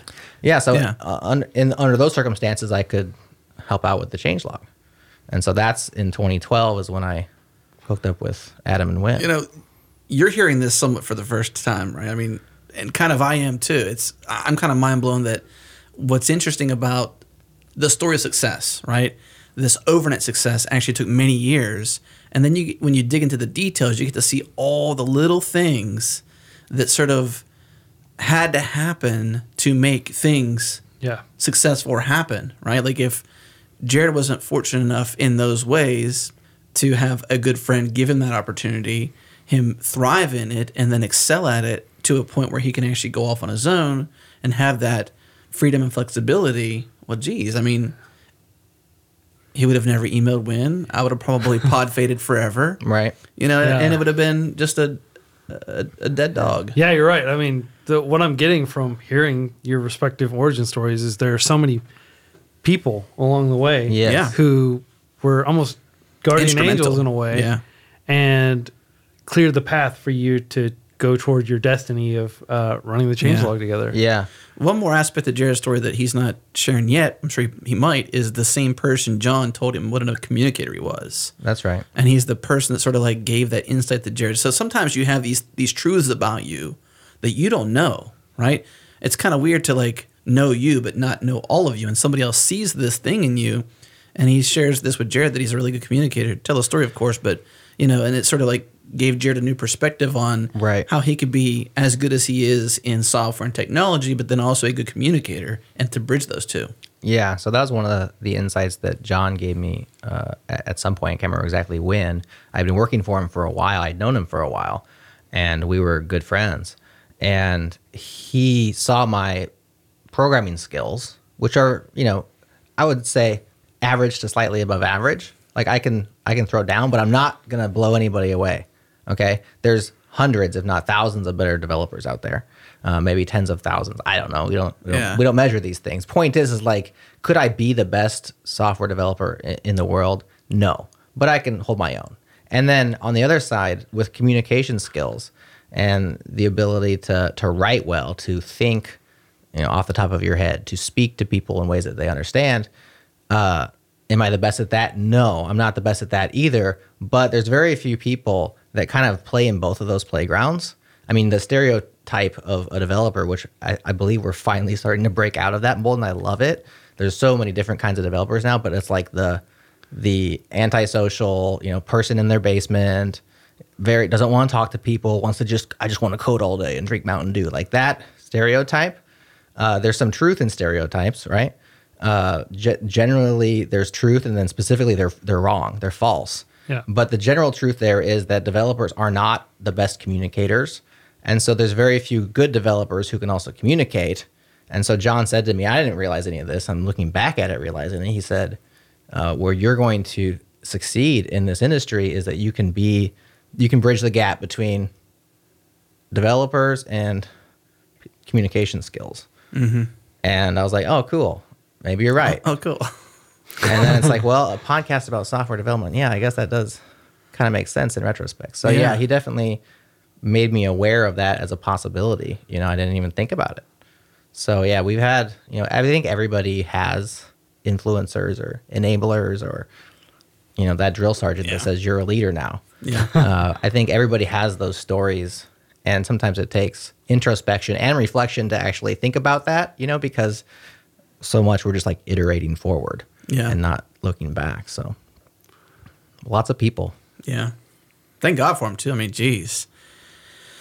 You know, that's why I think it's so important if you're in that position. That's why I made that point earlier and to make it again is that if you're in that kind of position to enable somebody, what a blessing it is to enable somebody. The feedback loop is nice. It's a nice to have. It's not a need to have in if you're in that position because just help people along the way. I mean, I can't even imagine how many people have listened to your show or our show or have been influenced by freeCodeCamp or the Changelog or whatever we're doing that we've never even heard of that like their lives have literally changed and we don't even know. Yeah. You know, we just gotta show up every day, do what we do. You know, if we say we're gonna do it, do it. If they say we're gonna be there, be there, and just help people to find respect, you know, compassion, empathy, and sometimes even the benefit of the doubt. You Right. know, Yeah. not everybody's bad, not everybody's good, but uh, finding that balance and, and uh, encouraging somebody and being that person. That's that's what I that's what I love most about what we do is is being able to to influence people's lives Yeah. and to love on people. And I know we're not we're not to that part of the interview yet, but I'll just say the the impact that you've had with freeCodeCamp in the first five years. We'll, we'll get to that later. Yeah. I mean it's it's amazing to watch what you've done there and, and the amount of people whose lives you've helped. I mean it's it's astounding. I mean I read those numbers that you put in that blog post and I was just like, wow, that's this is some serious impact and like you know that tide is rising a lot of people's ships and it's it's really cool. So Thank you. Props to you on yeah, that. Thanks. I'm uh, doing my best. just like you all. I'm just Right. trying to be consistent. Yeah. The three C's, right? Yeah. well, why don't you just go ahead since we mentioned the three C's? Yeah, this is something that I I had uh, kind of just kind of recognized whenever I thought about the recipe for success when it comes to producing a podcast or basically any sort of piece of content. You have uh, basically three C's. You got quality content or just content like you. produced on a consistent basis to a community of people. So if, if you're producing content that's good, that people want to consume, enjoy, share, like, whatever it might be, uh, on a consistent basis, or at least something where you set an expectation, you know, hey, I'm going to do a show every week, and then that's your that's your rhythm, that's your cadence. And then if you wrap all that around to a community, or either develop a community or do it for a community, then you're going to have some success because that's all it takes. You could be talking about uh, knitting, you could be talking about software, you could be talking about uh, cameras and lighting, you could be talking about microphones, whatever. If you do that on that kind of rhythm, that kind of basis, with that kind of focus, you'll find success. and that's not easy to do either. No, it's not. It, the three C's is it's nice to remember them, and it's it, it is somewhat easy to say, even though you throw the Q in there, it That's might right. mix you up. But it's easy to say. But especially the consistency part, like you said, Yeah. Quincy, you're just Oh, trying gosh, to yeah. be consistent. Yeah. And like even now, we've transitioned into like a full blown business, and like we're established. We've been here for ten years, but like consistency, you know. Quality content is hard as well. I feel like we've gotten better at that over the years, and you can you can develop an eye for it, and sometimes you still strike out. Or In our case, an ear. yeah, or an ear for it. Um, community is something that comes naturally to people who commune with other people. So Yeah. like, Yeah. yeah, you have to put effort into that, and it doesn't come without effort, but it's not as hard as Yeah. consistency. Consistency, consistency is so hard, and that's why the pod fade is like a word in Urban Dictionary. I would say, for me, I think the the harder thing is community, because it's not like Field of Dreams, build it and they come. It's you've got to be there. You got to Yeah. show up every day. You got to be invitational. So you're saying the consistency. I think it yeah, With places. the community? That's right. That's right. That's right. Man, they're all three hard. Yeah, they are. so I find it. I, I find it personally for me, it's been a little easier to be consistent with quality content Uh-huh. and harder to be part of the community and, and develop that. Yeah. That's just you know that's me. Just like with learning, you have different paths. For me, that's the area where I fail more often. I think, or or don't thrive as well. Yeah. Well, let's talk about how Jerod came on board and you had circumstances that were propelling you to professionalize the change Yeah. log, if you will. Well, I think when Wynn left, it it certainly put a kink in my thought pattern for it. Like it had made some money, just enough to sort of like you know server costs, pay the bills, make it somewhat worth it. It wasn't like we could leave uh, our full time jobs and even remotely consider doing that as a full time thing. You know, we had some early sponsors. We'd work with GitHub early for different things when they were promoting GitHub jobs. You know, and even then, we didn't have a keen eye on how to best partner with brands to help them share their messages in ways that developers really want to hear. So relevance is one, but then also not objectifying like, oh, you should get the, you know, just I don't know, just finding a way to humanize these businesses and help them reach developers in ways they just weren't able to in other ways. Like it's not a display ad, it's not this or whatever. And I think when it became a, a business, the the one thing for me personally, which is sort of embarrassing to even mention, as I mentioned, I was a freelancer for a while and didn't really have a in quotes job. I was my own self employer, so to speak. Um, you know, I didn't do the best I could have done with filing my taxes properly and paying my taxes properly. And, you know, thank God the government has an option where you can establish a payment plan, and I did. Uh, but that didn't mean that the tax debt was gone right away. So I had accumulated a little bit of tax debt, having essentially bloodied my knuckles as a freelancer. I didn't do things so well, learned learned how to do it better, and then corrected those things. But yeah, and, and this happens to a lot of freelancers. Yeah. The the U.S. tax code is complicated. Yes, it is. Put it lightly. Uh, you know, well, even as a nonprofit that doesn't have to pay taxes, we still spend a huge amount of time oh, yeah. figuring out like how to report everything. Yeah. It's a big, making big sure event you, every year. Making sure almost, you keep that designation, right? That's, yeah. that's even it too. Like the difficulty of reporting it, especially as uh, someone who's only collecting 1099s, uh, that's really difficult. It really is. And like you're so focused on just like, at least for me, my experience was so focused on just showing up and doing that I felt like, gosh, I just could taxes be a little easier to do, and so I just didn't do them for for like a couple years. It's no big deal. But th- the point was is this: what started to, to to move it into this full time business, you know, even an option for it was. You know, one, obviously, we heard the backstory of Jerod and all these things sort of orchestrating and coming to be. But then, two, I had just been recently married. My wife and I, we met in 2010. Uh, we got married in 2012. And this is around that time I mentioned when stepped away late 2012. And I would say 2012 to 2013 was the years we began to to formulate what has become a business. Know, it it been in place since 2009. Didn't really become anything business substance until 2012, 2013. And that's my wife saying, "Hey, you can't do." My wife just guard, helped me as a man guard my time because as somebody who's just ambitious, you will often just throw yourselves into things that you probably shouldn't say yes to. You probably should say no more often.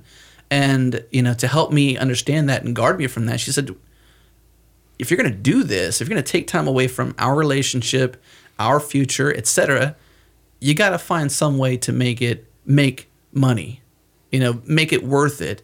And so, what was really interesting about that is having the heart to love on and care for a community and show up and do these things basically for free. No one downloads a podcast and pays a buck, right? It's all for free. But somewhere along the lines, we've got to find a way to make a business model or develop a business model that can help us do what we plan to do, which is create this awesome content and thrive in the community, do it consistently, like the three C's say, but uh, have a model that allows us to to operate that way. And so that was the hardest part was figuring out what that model was. It gets kind of easy because sponsorship for podcasts seems to be the most typical, especially now that it's kind of become a thing.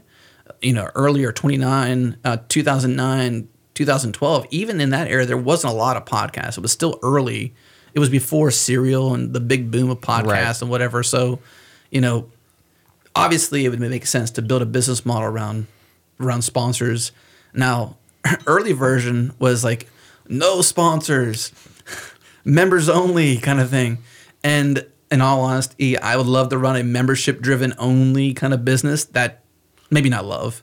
It would be nice. It would be fortunate to do that, but yeah. it's just not it's just not enough to to do what we try to do and and so especially back we've tried some different models when we tried it. Yeah. Uh, this was true. This was pre Patreon. Yeah. This was pre uh, really the modern era of the web, where I think people are more forward to support things that they love because yeah. they don't want them to go away.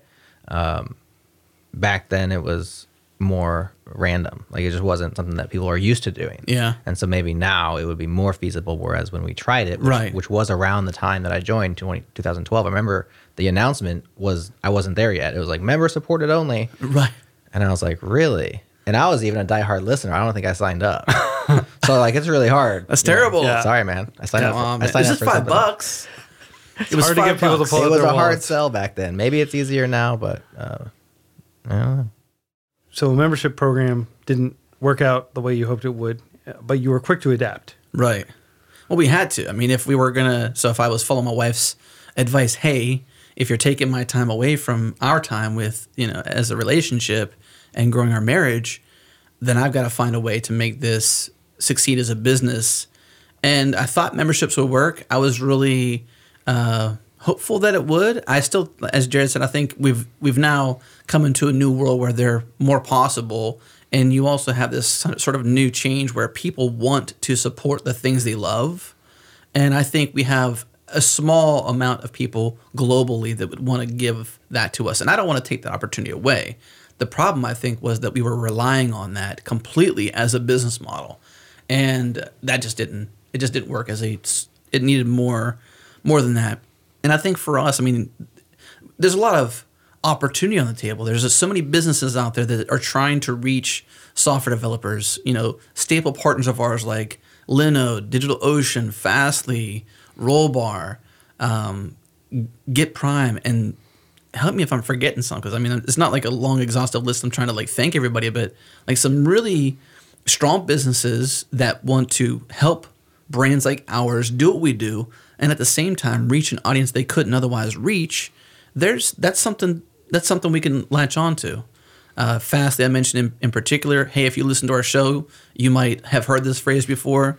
Bandwidth for changelog is provided by Fastly. Learn more at fastly.com. you know, we move fast and fix things here at Changelog because of Rollbar. Head to rollbar.com and check them out. And, uh, you know, was the last one. We're hosted Uh, on. We're hosted on yeah, Linode cloud servers. That's right. servers. I- I messed up my own thing. lineoutservers.com slash changelog. That's Check it right. That's right. And so, you know, stole that I have that idea from Leo Laporte. I mean, gosh, he, Leo Laporte is an icon in, like the in tech podcasting. podcasting. Right. Tech, tech podcasting. Right. yes. If you listen to their show, you know, Netcast you love. Uh, Netcast you trust from people you love. that's right. There yeah, you go. yeah. This they they just changed TWiT. to using podcasts now. I think they yeah, finally. he was Oh, stuck on man. Netcast They were for really stuck on years. He was stuck, yeah. He had a chip on his shoulder. That he got over it. Yeah. Yeah. Yeah. But then Practical Catfly was one of their core partners. I'm like, well, we if so if I want to build a business around this, we've got to find some. I can even remember talking to you about this. I'm like, do you think we can get somebody to do this and give us money every month?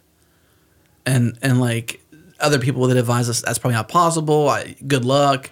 Well, we did it, you know, and uh, we find ways to support our business in in ways that just I'm astounded, honestly and uh, we're really fortunate. We've done a great job, you know, forging not just sponsorships. Like that's the sort of the industry term that's known. You know, we're interested in sponsorship, whatever, but we look at it more like partnerships. Mm-hmm. You know, we thrive. Our business, our, e- even personally, we thrive on relationships. And so we want to work with brands that know who we are, know what we're trying to do, want to support that, but then also get paid a dividend by being able to, in in authentic ways speak to the global audience we've been able to cultivate over these years. Right. You know, and do that in a way that doesn't objectify our audience or only come in for these reasons. Like there's it's got to be more to it than just that, you know. And we help them speak to software developers in ways that that uh, that are relevant. Yeah. I think it's worth pointing out that podcast advertising really works in ways that other forms of advertising gosh, don't yes. really work. Yeah. And so the medium is, is is suited very well for that style uh, campaign because you are in you're going directly into people's ears, you know, week by week, time by time. And uh, if you can be a staple and supporting a show that people love and are getting for free, and so they, I think, as listeners, I'm a, like I said, I'm an old podcast junkie. I know a lot of the sponsors who are supporting the shows that I love, and I'm fine with transferring a little bit of goodwill to that company. It's like, yeah, Casper supports this show. You know, we, a lot of the, the mainstream tech podcasts have very the usual suspects of sponsors, right? Casper, Squarespace, Audible. Like these are brands that have years and years of goodwill because they've been supporting the shows that I love and because they have uh, their hosts, the people that I love their shows, talking about their brands. It's just a very effective thing. Yeah. And so people, the reason why I think podcasts are uh, such a vibrant ecosystem right now is it's very good for consumers because it's on demand, niche, like listen to what you want, none of the stuff you don't want. It's really low overhead for consumers compared to radio in terms of ads. Like compare it to the radio ads where they're yelling at you for Oh, like gosh. seven minutes of the thirty. Yeah. Um, and then on the po- on the actual sponsorship side, they really work. Like Yeah. these sponsorships work, whereas display Yeah. ads and other things just haven't had the ROI. Like the ROI is there for the companies that believe in it. Yeah. We've been able to really help a lot of businesses like that. Like a recent example that I was really stoked about was KubeCon. So the Cloud Native Computing, Computing Foundation has this conference every, I guess, a couple times a year, sometimes in Europe, sometimes in the United States. And uh, we've been very good friends with the Linux Foundation over the years. And then that also bleeds into the Cloud Native Computing Foundation and their conference KubeCon, which we've gone to. We love going there. We're actually going back this year. Gerhard Lazu is representing us this year, so that's awesome. But uh, we have just ran some promos for them to promote hey, if you're thinking about attending, use our code, save 10%, get the early bird pricing for extended times, whatever it might be, and you know, join this kind of community and and and help them share that invitation with a larger community. And their feedback to us was like, your code was the most used over all the people that we used in these promotional ways. Yeah. And I just love that because for one, everybody attending gets to save 10%, but then two, like it, it's proof that we actually can help uh, willing community people in, in the software world to uh, hear something on a podcast and actually take action. Right. And, and it's not like I'm selling Jerod something he doesn't want with money he can't, he doesn't have. or even something generic. Right. Like if I'm listening to Go Time and I hear an ad for KubeCon, like I'm super interested Yeah. in KubeCon. Like, oh great, it's coming up. It's going to be in Brussels, or I'm not sure where it is, Yeah. but you know, Amsterdam. I- Amsterdam. San I want to go to that. These are not Burger King ads or, or Right. Crest. You know, Right. We've considered the Impossible Burger ad though. I'm just kidding. have I'm just we? kidding. Like, no, I'm just, no, I'm just kidding. I'm just kidding. So it's proven to be a, Yeah. a very viable model for, for you know, it's, it really is a win-win-win to just to use Michael Scott's phrase because the sponsors do win. Our partners win Yeah. because of the results like that. We win because we're making a living off of it. And our listeners get free shows consistently, quality content, right? And Yeah. they, you know, uh, we put out 60 to 90 minute shows and you're going to listen to two or three ads in a 90 minute show. We're not asking very much. Yeah. And those ads are incredibly pointed and valuable. Like it's content. It's like, oh, that's interesting. I, I'm I'm interested in that. So it's not annoying. It's, it's- Yeah. so I think Yeah. everybody wins. I, I like the model. Yeah, And that's like what they've found with advertising is if it's relevant, then it's less irksome, I guess. Right. And in this case with podcasts, podcasts can be hyper targeted. Like this is a podcast about open source software. Right. I mean, you could never get that level of granularity Right. with like TV. That's right. Yeah, and that's why luck. some of the larger, more mainstream podcasts struggle with the sales to the sponsors because they don't have the targeted audience. They have huge audiences, but they aren't targeted. So you'll hear a lot of mainstream ones, like even mainstream tech, like the Vergecast, which is a pretty mainstream tech news and commentary show. They will he, you'll hear them uh, asking their listeners to take surveys and stuff because they have a more generic mainstream listener base. They don't know exactly who they're talking to. Yeah. Right. Well, when you have a show called Go Time about the Go programming language and Kubernetes and these things, you know exactly who's listening to that show. Yeah. And so you don't have to survey them. You know. That's the value of a niche. Yeah. Speaking of go time, I think this is a perfect opportunity for me to ask at what point. Uh, so you had the change log. Yeah. That is the granddaddy of uh, open source podcasts. We call it our flagship show. the That's right. flagship show. Our flagship show. And now you have several. You Yeah. have several that were shorter period, like requests for commits, which was one of my personal favorites. Yeah. Uh, learned a ton from that one. Me too. But how did you go about creating additional shows, and and how do those all work? So we have been working with uh, Brian Ketelsen and Erik St. Martin of of GopherCon. Uh, it was their second year. Actually, I think the reason why we even did the show it begins because Brian Ketelsen hopped in our issues in and GitHub in our ping we had a ping repo where we would say, "Hey community, if you have some ideas, suggestions, whatever." We've since moved it to different ways, but we used to have a repo on our GitHub uh, org called Ping. Uh, Brian Kelson reached out to us on our issues there and said, "Hey, if you haven't thought about it yet, you should come to GopherCon. This is our invitation to you." And that's what I love about Brian too. Is he's like he is like the uh, the Mac Daddy of like, and you can I'm showing my age here too because that's that's a, that's, a, that's a Mac Daddy. '90s thing. He's the Mac Daddy of like inviting people in. Right. I love that about Brian and Erik. Uh, and he he reached out to us. We had them on the Change Changelog talking about GopherCon.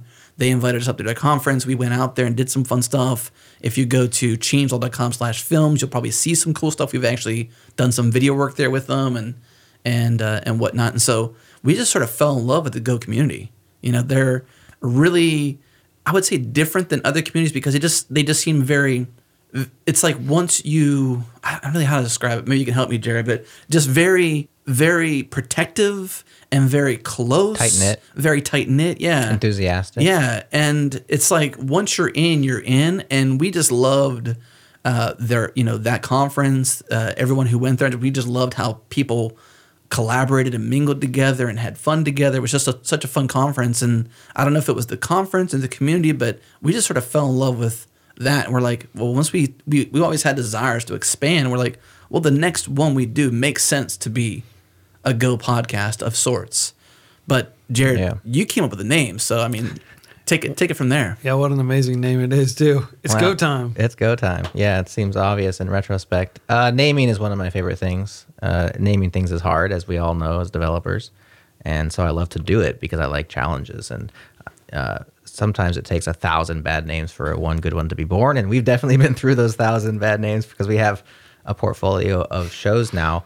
Um, in addition to just the Go thing happening, we have with the changelog one opportunity a week to to spot to to spotlight something and we it's very polyglot as you know as a listener. We don't have i mean open source is kind of the crux of the matter but we even go beyond that and and we've even changed the word to software development in terms of the things that we talk about because uh, even though open source basically permeates all of software development it's bigger than just open source even now just because our interests have grown over the years.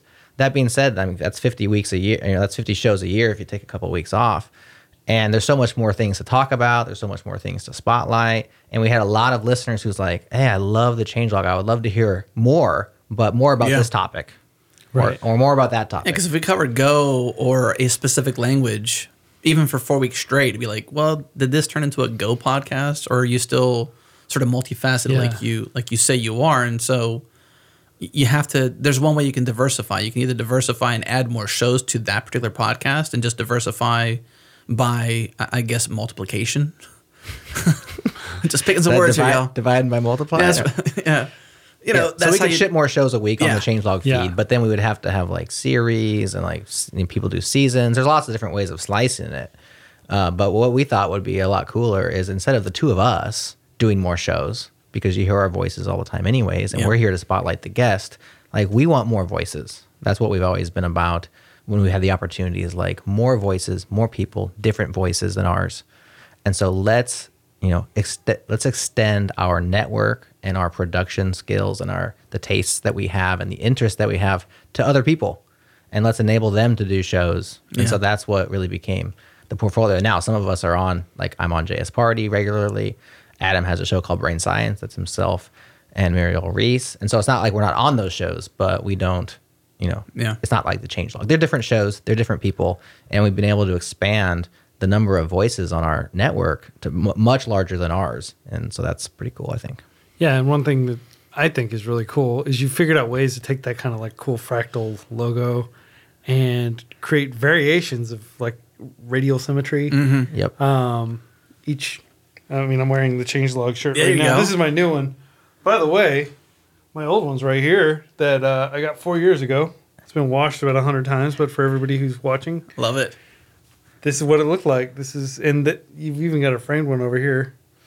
Uh, but yeah, Adam sent me this after I was on the changelog That's four your years old ago. and- school credentials right there. Yeah, That's right. this is the OG. Yep. OG.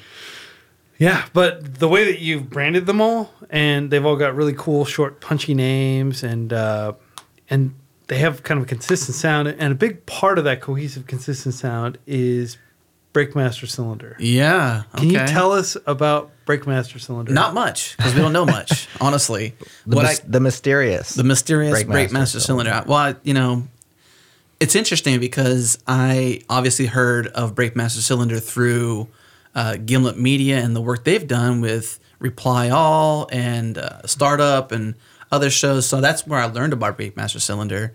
And just one crazy night on the internet, like most things happen, I was like just figuring out Breakmaster Cylinder, you know, the kind of stuff they're into, whatever. And I I turn up their website and there's like an invite to reach out, and I didn't.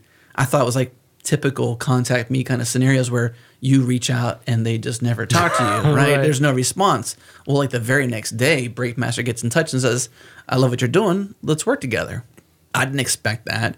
Uh, that turns us into the scenario where Jerod and I are sort of riffing with Breakmaster on some different ideas for brand new music for the Changelog podcast, and I think was it Go it was Time? Go Time and RFC, and, Yeah. the, and the reason why Go Time was so important. So this was kind of a a milestone for for me, or like, okay, we're gonna do this for real because up until this point, so Right. the original Changelog had the California song, which is has a, a tight story with Adam uh, and a band that he knows and all that. But then we also just had some like Adam would go out onto I don't know Sound Forest or what are these websites like? Yeah. Theme- Yeah. like the the sound equivalent of Yeah. Theme Forest. Premium Beat. Yeah, and just buy something, you know, and you get a it's a royalty or Yeah. it's a you pay a license, License, fee, yeah. but it's not an exclusive license. And so he would just pick music he likes. We put that at the front of our shows. That would be our theme song. It was like that for a very long time. And in fact, when we expanded from just the changelog, Go Time was our second show. When we did Go Time, Adam found this song that was Sorry. it's all right. Don't worry about it. it. was uh, beloved. And it was probably on the first, Yeah. I don't know, ten to twenty episodes. Yep. of Go Enough where Time. people were like, "Don't change anything." Yeah, so we had some resistance on that one. But what happened was because it's just a, s- a sound clip that you can buy a license to, anybody can do that. And Oh, it showed up in a commercial. Who? What commercial was that? Disney. Yeah, Disney. So somebody it was tasteful. One of the Go Time listeners is like, "Why is the Go Time theme song on this Disney commercial?" And we were like, "Okay, that was what it was like. We have to get our own music." Yeah, it was, and it happened with our show or our, our uh, music on the Changelog too. It was a John Deere commercial or a Oh, yeah. Craftsman lawnmower commercial, and it was like this grungy rock kind of. Uh, and then also that that can put people off too if it's too rough. Some You know, it people doesn't- over the it's not really years would inviting. We complain wanted to be inviting our- with, Yeah. with everything. Our changelog theme music. So what, what was funny about that was It'd become clear we, we weren't unique, and d- right. if we had licensed music, we wouldn't be unique. Right. So we started working with Breakmaster Cylinder and with the Changelog and RFC, which was uh, a great show and had, I think, to this date, The best. the best theme Yeah. music, which we don't use now because that show's retired. But we should somehow remix that. Uh, it was Greenfield. Like, okay, people knew the Changelog song, but we weren't trying to like they weren't in love with it, so we could just start new. And with new shows, it's always brand new. Well, with Go Time, the Go Time crew, the listeners, which we said is a very tight knit and enthusiastic and like very active lo- audience, they already loved this song, and now we had to replace it with a custom song. And so we asked Breakmaster Cylinder to basically like do a different version, like make Like a it remix of it. make it. Breakmaster, but make it us, but also make it kind of sound like the one that's already out there. Yeah. And uh, some people didn't even notice when we swapped it in, but some people were mad. Some people, yeah. We, we always, when Breakmaster hands us anything to listen to, I'm always like, doesn't have enough BMC in it. Can you do like these glitches? Like BMC is just Breakmaster still is just known for certain things. Yeah. And or like, can you bring in some of these, you know, trademark Breakmaster cylinder stuff? So we, we always love, you know, to speak very well of Breakmaster cylinder. We keep saying this name. We don't know guy, girl. We're not sure if it's one person, many people. Uh, we've never met them. We don't really have a first name basis at all, besides maybe Breakmaster. That might be first name, Right. Just cutting off the cylinder, you know. Uh, but it, they're in our Slack, so hey, if you if you're out there and you're like, I want to talk to Breakmaster Cylinder, well, go to changelog.com slash community, join that, hop in our Slack and DM or say hello. That's just that easy. But I'm always talking to Breakmaster about different stuff we're working on or just catching up. They'll just reach out and say, "Hey, how you doing?" And we'll have like a 20 minute conversation, and like three weeks go by, and that happens again or something like that. So, Yeah. but so easy to work with, so not even like what I what what often happens with creatives is they're very attached egotistically to what they've done. Like their creations are often a variation of their identity. With breakmasters, there's there's like They just zero throw, of that. They just throw it out. They're just like, you don't like that? Cool. Let's keep riffing. Let's keep riffing. Let's keep Great. riffing. They kind of Yeah. uh, professional detachment from Yeah. their Yeah. artistic work. And- always willing to like breakmaster is the one of the scenarios where I can see they always deliver way more than you expect them to. Like they just want to keep delivering more and more value.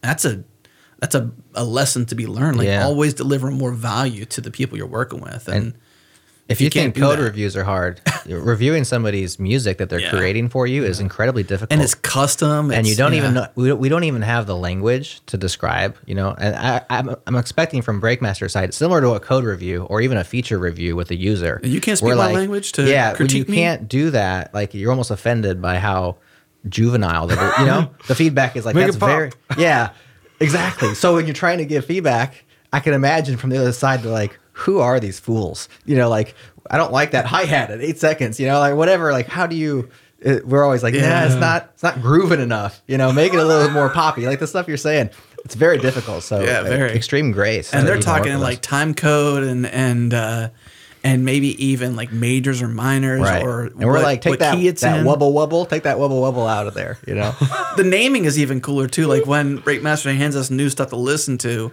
it's always got these unique names attached to it, and it's like this one with a little bump, bump, bump, or something like like the the file The name file is literally names. named some really interesting stuff. So it, it's just a a lot of fun working with Breakmaster, and and I'll say, you know, having having done all of our shows, redone the song for the changelog and all that stuff, like having only Breakmaster Cylinder stuff, it would be a sad day in our history if we never got to have a Breakmaster. And I'm kind of getting a little bit weird about it, but like if something ever happened to Breakmaster and we couldn't ever work with them again for whatever reason, whether it's they move on or something bad happens, who knows? I would be really, it would be a day I mourn. Like, Yeah. I love working with them and they produce the best stuff, and we wouldn't use any other music besides Breakmaster Cylinder music.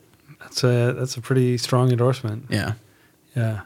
just because they're just so easy to work with. They get our they get our DNA, they get our branding, they get what we're trying to do, and I, I just feel like they just add this this special flair that, like you'd mentioned, the artwork. Well, there's a reason why because we we sat down in a room for two days, basically in a bunker with Jake Stutzman and uh, what was it the guy's name? Micah. Yeah micah I can't remember his last name though. Micah Frost or Fost, something like that.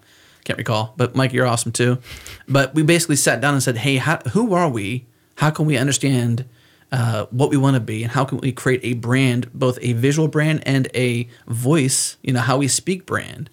And you know, from that we got our artwork, we got these concentric circles, we got this framework for developing new album art, and then from that we also knew, well, if we're this unique here, we have to be this unique in our music too. You know, the ways we audibly present ourselves. Yeah. Well, it shows, and and also the the, the design of the changelog.com, uh, hmm. that everything kind of reinforces that visual design, that visual identity that you all have established for yourself. And now, I really want to learn more about the website. Mm. My understanding is it's written in Elixir, it's mm-hmm. snappy, and it just has really good, clear user experience. Like you know exactly what is going to happen when you click on different things, and everything's pretty clear.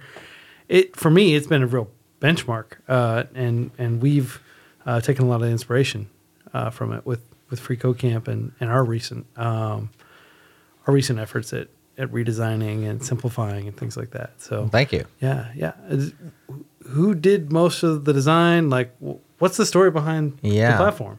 So it's a everything's a team effort, and I think uh, one thing that you might notice through this conversation is that we do sweat the details. We have a few sayings that we use internally. One is uh, "slow down to move faster." Uh, we also say, uh, "What's the one? Stop." Slow, well, slow and steady wins the race. Yeah. a lot of stuff about being slow. yeah. Slow down and check yourself. slow down, and check yourself. That's my favorite. Yeah.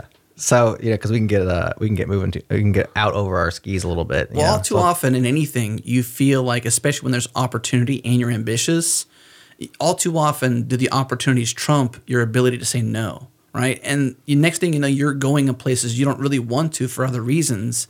And it's like if you feel pulled in anything you're doing beyond your capacity, slow down and check yourself. Right. That's what we said. That's right. I had to do the hand like that. It's, slow down and check yourself. Slow down and 'cause- check yourself. Because if you have, you know, some DNA and some guidelines, so if we know that we want to, you know, slow down to move faster, or retreat to attack, or to slow down, or slow and steady wins the race. If we have those as sort of like underlying mantras to ourselves, well, anytime we get pushed beyond those, Yeah. slow down and check yourself. Yeah. And it's worth reminding ourselves of these things because we are in an industry that moves so fast. Yeah. And the the pressure is to, I mean, move fast and break things is the unfortunate, you know, slogan of a major player in our industry, uh, which we don't like that saying Yeah. at all.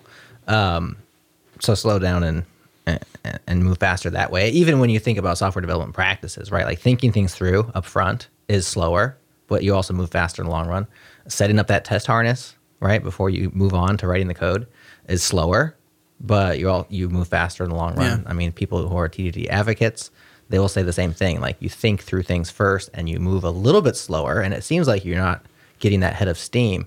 But you know, two weeks from now, two months from now, two years from now, you're moving a lot faster. And so, like uh, the brand is an evidence of that. It's like we took the time, we slowed down, spent two days in a room, and then mo- many more beyond that. You know, that was like the foundation of like building this system and this design and then we can extend it over time. We can move faster on new things. We have all this stuff in place, and so uh, a lot of the website is a result of those initial branding discussions. Uh, a lot of the design is done either by Jake or by Cody Peterson, who is a longtime contributor uh, and really co-laborer with us on the project. He does a lot of our front end, a lot of our design work, and then added on myself, uh, whether it's giving feedback or cranking out the code that renders the pages.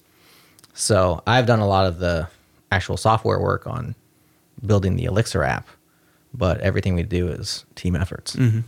I think one interesting thing to note is uh, is the fact that Jerod said earlier, I was a Perl guy, then I was a Ruby guy, and so I built the site in Elixir. I mean, that this doesn't equate, but maybe you can share why. Yeah, I mean, so I've always like I've always been a polyglot, and I like programming languages. I like the Go programming language, even though I don't write it on a daily basis. I liked, uh, I like, I like a lot of languages, and so I've never found one that didn't have any redeemable qualities. Uh, I even like aspects of PHP, even though it has probably less redeemable qualities in regard to syntax than many others. Slight dig. I like PHP too we talk to a lot of people about programming languages. I mean, that's one of the things about our work is we're exposed to everything. Uh, in fact, I was just thinking about something that came mainstream recently, and I was like, we did a show on that three years ago. Like, it's not boasting, but just like reality. Right. Like, we are uncovering things before they blow up.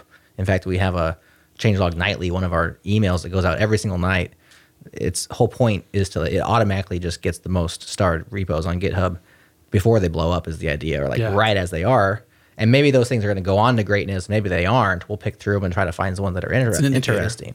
Yeah. But it's an indicator. So we're just just because of what we do and and and uh, our show, we're just at the forefront. And so we talk to a lot of people about programming languages, and uh, some people assume therefore we're like deep into these things or we adopt everything. And it's like no, Mm-hmm. like. 99% of the stuff we hang up the call on a wednesday afternoon i'm like adam i gotta check this thing out because we just spent 90 minutes with a person who's got something cool they created Yeah. And I'm excited because I get excited about you know cool stuff. Uh, Jamstack, I remember actually I think that was the one where Jamstack's becoming to be like a mainstream top. uh, You guys rebuilt your stuff Yeah. in Jamstack. We did the show on Jamstack Two years ago, at least. two and a half years ago, and that's just because I saw the Smashing magazine. I mean, they were the, really the ones that were forefront of that with yeah. Netlify. We had the Netlify team on. We talked about Jamstack, and now it's becoming a thing Yeah. that. But then there's other things that we talk about, and they don't become a thing. So that's Right. just a, a fact of how the industry works. Point is, is we don't like then adopt all of the stuff that we talk about. That would be, you know, impossible and ridiculous to do. But there are certain things that you know catch your eye, and almost nothing do I follow up on because we move on to the next week or the next show, and we have other things to do. But Elixir actually did catch my eye, and I tried it, and I fell in love with it, and I wanted to use it, um, and so that's why it was written in Elixir. And it extends from Ruby. Like, It takes yeah. It, takes a lot of It was impression from created by a prominent member of Yeah. the Ruby community, Yeah. and so it it looks Ruby-ish when you look at it. But the it's more not you Ruby. get into it, yeah, But it's not Ruby. It's a it's Trojan. interesting. It's almost kind of like there's this uh, DNA that goes back to Perl through Ruby and now to Elixir. Yeah, and the thing about the elixir uh, combination there is, it's like a I wouldn't call it a facade, but it's more like a carrot on a stick. Like it's like a, it's like something that attracts you, and you're like, ooh, this is interesting. And then as you figure it out, you're like, actually, this isn't what I thought it was, but it's still very interesting. It's almost like, I mean, calling it lipstick would be a, another bad analogy, but there's something to it where the Ruby relationship is there because Jose, who created Elixir, knows Ruby inside out and he knows all the best stuff. And so when you see it, it almost looks like Ruby code. But then when you start to learn it, you realize, oh, this is something completely, entirely different. And yet I feel at home, even though I'm in a completely new paradigm, which is functional programming. Changelog.com, of course, is open source. You've got a whole lot of contributors, not only contributing to that platform itself, but also contributors who are hosting shows. yeah. Who That's are some right. of who are some of the key people within the changelog? Somebody to name. Somebody to name. So, So many. We've mentioned a few by name. Cody Peterson is a key player on Yeah. the website uh, with the brand, with the design work. Jake uh, was crucial to developing the the changelog brand guidelines and the album art. Uh, BMC we talked about in great great depth. Gerhard, you, you mentioned Gerhard is going to KubeCon our, on our behalf. He's been working with us for a couple of years on infrastructure, really helping us uh, roll out Since, well, I guess when we first rolled out the site on 2016 on Linode. Yeah, exactly. So I didn't really understand. I didn't really know how to roll out an Elixir app uh, in a way that was uh, old school. I'm very old school, like SSH into the box and like you know run uh, to start Apache or Nginx by hand, and that just uh, isn't really the smart way to do things if you can do them better. So Gerhard has really helped us Yeah. pave the way of like roll doing smart ways of rolling out uh, our infrastructure over the years. And uh, is going to be representing us at KubeCon, which is very cool. So thanks to Gerhard. Um, and then, as you said, we have more than just our one show now. So we have a couple shows which are panel shows, and we love the variety there. So JS Party, which is all about JavaScript and the web, has nine regular panelists, myself being one of them. Any particular episode has three or four people on it. Sometimes there was a guest, so we just kind of like mix and match, uh, really borrowing from the the Cheers model, as I call it. Remember the show Cheers? Yeah. where you just want to go where everybody knows your name. The idea there is is that you're at a party or you're at a meeting. Go time's the same way, by the way. Now, um, you go to a place where you want to hang out with people, and it's like it doesn't have to be the exact same voices every single time, but there's like regulars, and there's that familiar voice, and uh, it's a place to go where you're going to get variety, but you're also going to get familiarity, just like Cheers. When you go to the bar, and uh, go back and watch the show. Some episodes are about this person, some are about that person, and so that's really the model that we came up with for JS Party, which is like they don't have to be the exact same hosts every single time, but you should have regulars. And so we have nine people who kind of just like mix and match, and then we invite guests. Uh, we could definitely name each and every one of those. Uh, I'll just go Good ahead. luck. Yes. Okay. I, I don't even know the. I mean, I know the names, but yeah, I don't Sue- have them in my mind. Yeah, Suz Hinton, Faraz Abuka DJ, Good job. Kevin Ball goes by K Ball. Nick Nisi, who's a fellow Omahan, uh, is on the Hoy show. hoy. Hoy hoy. That's his his uh, tagline. Chris Uh, Hiller. Yep, Christopher Hiller, Bone Skull. He's the the one of the maintainers of the Mocha JS test uh, library. Mm-hmm. Um, Divya Sasidharan, Yep. short div on Twitter. She's awesome. She's on the show. Have we gotten to nine yet? Myself, Emma Wedekind. Emma Wedekind. Yep. And I think that rounds it out for now. I, I, I was counting Michael on my Rogers. Michael Rogers. Yeah. See, I was counting on my fingers, but I wasn't actually counting. I was just doing the Right. visual. Yeah, yeah. And so I lost count. Rachel White, who hasn't been back, but she's trying to come back. yep. Uh, it's been a while she's been on, but I love hearing from her as well. She's got an awesome laugh. I love her laugh. Uh, and so much fun, too. Uh, I'll try Go Times. Jeez, man, I'm gonna probably stumble on some of these. Mat Ryer, of course. Uh, love Matt. uh, Jon Calhoun, Johnny Boursiquot, Carmen Andoh, uh, Ashley McNamara, JBD, That's six. Mark it. Bates. Mark Bates. That's the cast. That's I think so. people. If Yep. I'm, if I'm, I might. I think I, I feel like I'm missing one. Did you say Johnny? I did. Okay. We should pull up the website. Well, and obviously the original cast. Can't forget those guys right, either. Brian You Ketelsen. Carlisia Pinto. You got Brian Ketelsen. You got Erik St. Martin. Now, you know, we started that show. You know, three. How many years ago? Many years ago. Probably three years ago. 2015. Maybe four. 2016 we launched that show and you know we learned a lot of things from from gs party not to sort of explain why the cast is different but just to sort of like evolve that a bit. We learned some things about js party and the fact that like this whole cheers motto that Jerod just mentioned but it's it's really nice to hear more than just a few voices.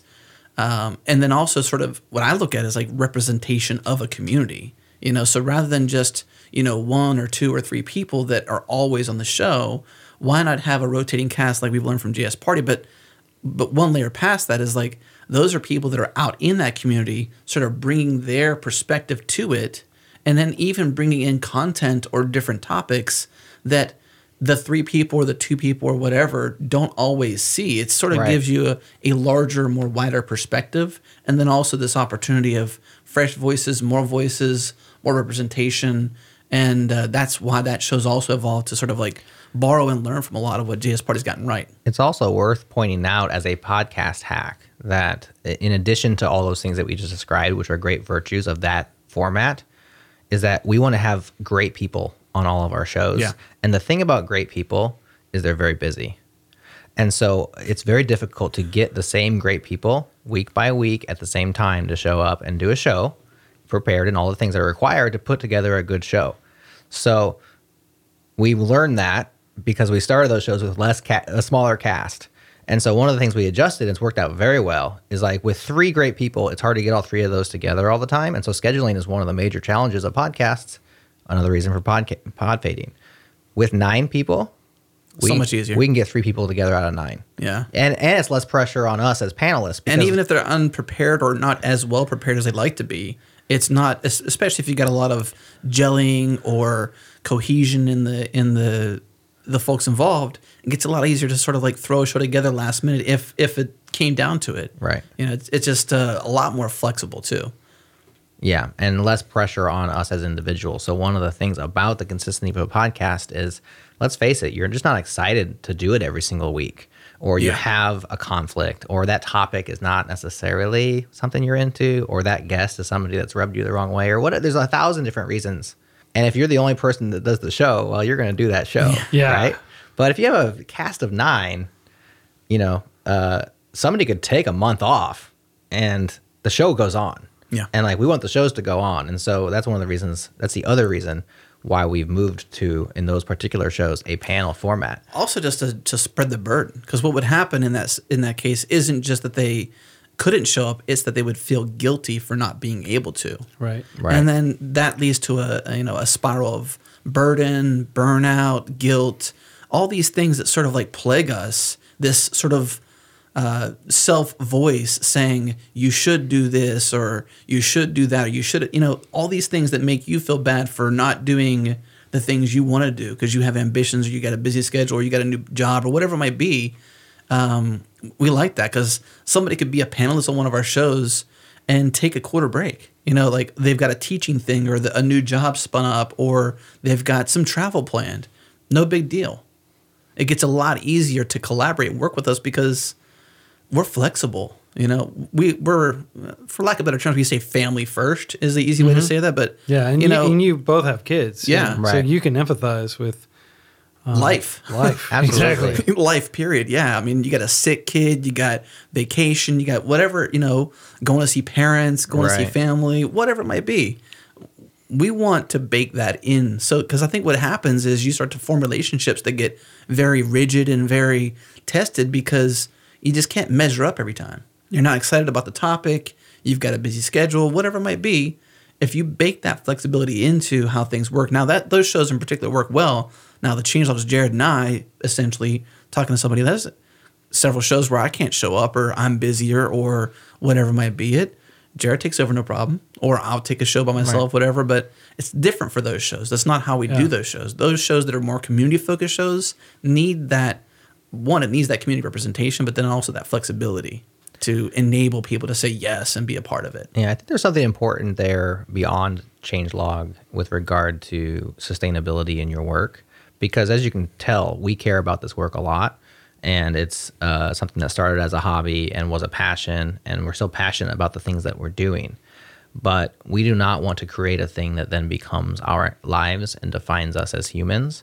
And we wouldn't want that for any of our collaborators as well. We live in an industry and we serve an industry that deals with burnout all the time. Yeah. In fact, I got sick of talking about. I got burned out on talking about burnout because I just because all of our guests are people who are in this circumstance and they're all having this same terrible you know thing happen to them, and uh, you know it's a huge topic of conversation on our shows and in our industry in general because it's a thing that's happening on a way too frequent basis, and we want to be in this for the long haul. We we can't allow ourselves to burn out by going nonstop. Yeah. You know that's why that's one of the slow down to go faster, right?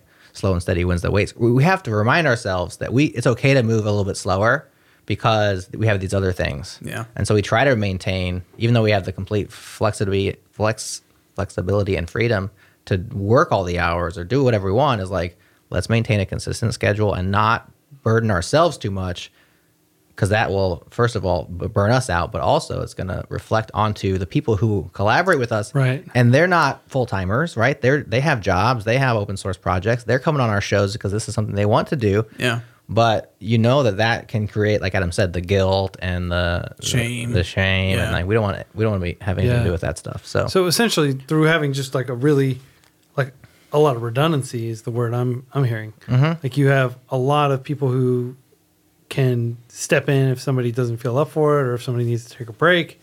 Just by it's almost kind of like a a big distributed system in a way. it kind of Uh, is Yeah, you, you've got like a pub sub system where Right. you publish and some people sub to that. like they're, they're like, all right, I'll take this gig here. uh, Right. offering on this podcast. Yeah, I mean, for instance, KubeCon. Like, we would, how- we would love to be at KubeCon. The timing doesn't make as much sense. Uh, Adam's having a baby. I've traveled a lot this year. One of the things we do is we'll, we'll talk about conferences. We limit our travel because that's another aspect. Like, we love to go to conferences and be in the community. Love it a lot. But we limit that ourselves Yeah. because, well, every time we go to a conference, we're leaving our family. Right. Okay, so that's a circumstance where like we want to personally be at KubeCon, but that's not going to work out. And so we have Gerhard, who's over in London, doesn't get to come to the states as often. It's going to be in San Diego. He'd love to have a trip to San Diego, and he's going to be there. And and so that's a situation where it's like, okay, Yeah. that makes sense. And we've just kind of slowly, you know, built these relationships with folks where uh, it's a win-win-win. Win, win, win, win. But What's also cool too, specifically with Gerhard, is that it gives us a chance to, to sort of like invite him in further to the fold. Like he's already worked with us and done tons of amazing things for us to help us with our infrastructure.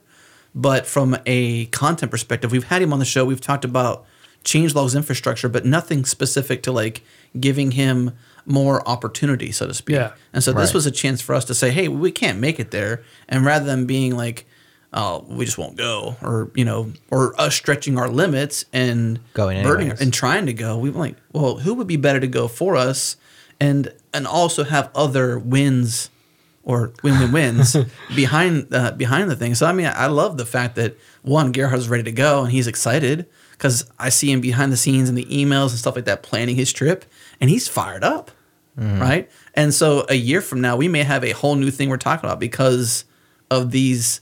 You know, just like with the drill sergeant, this invitation to come in. Gerhard's already a leader in other ways. It's not we're inviting him to leadership. It's Right. it's the invitation into into the family deeper. You Yeah, know, that's- more more things, and we think of it like a family. Really, I do, and I know Jerod as well. Yeah, that's great to give people opportunities to uh, just take on more and more responsibilities, and also just to travel.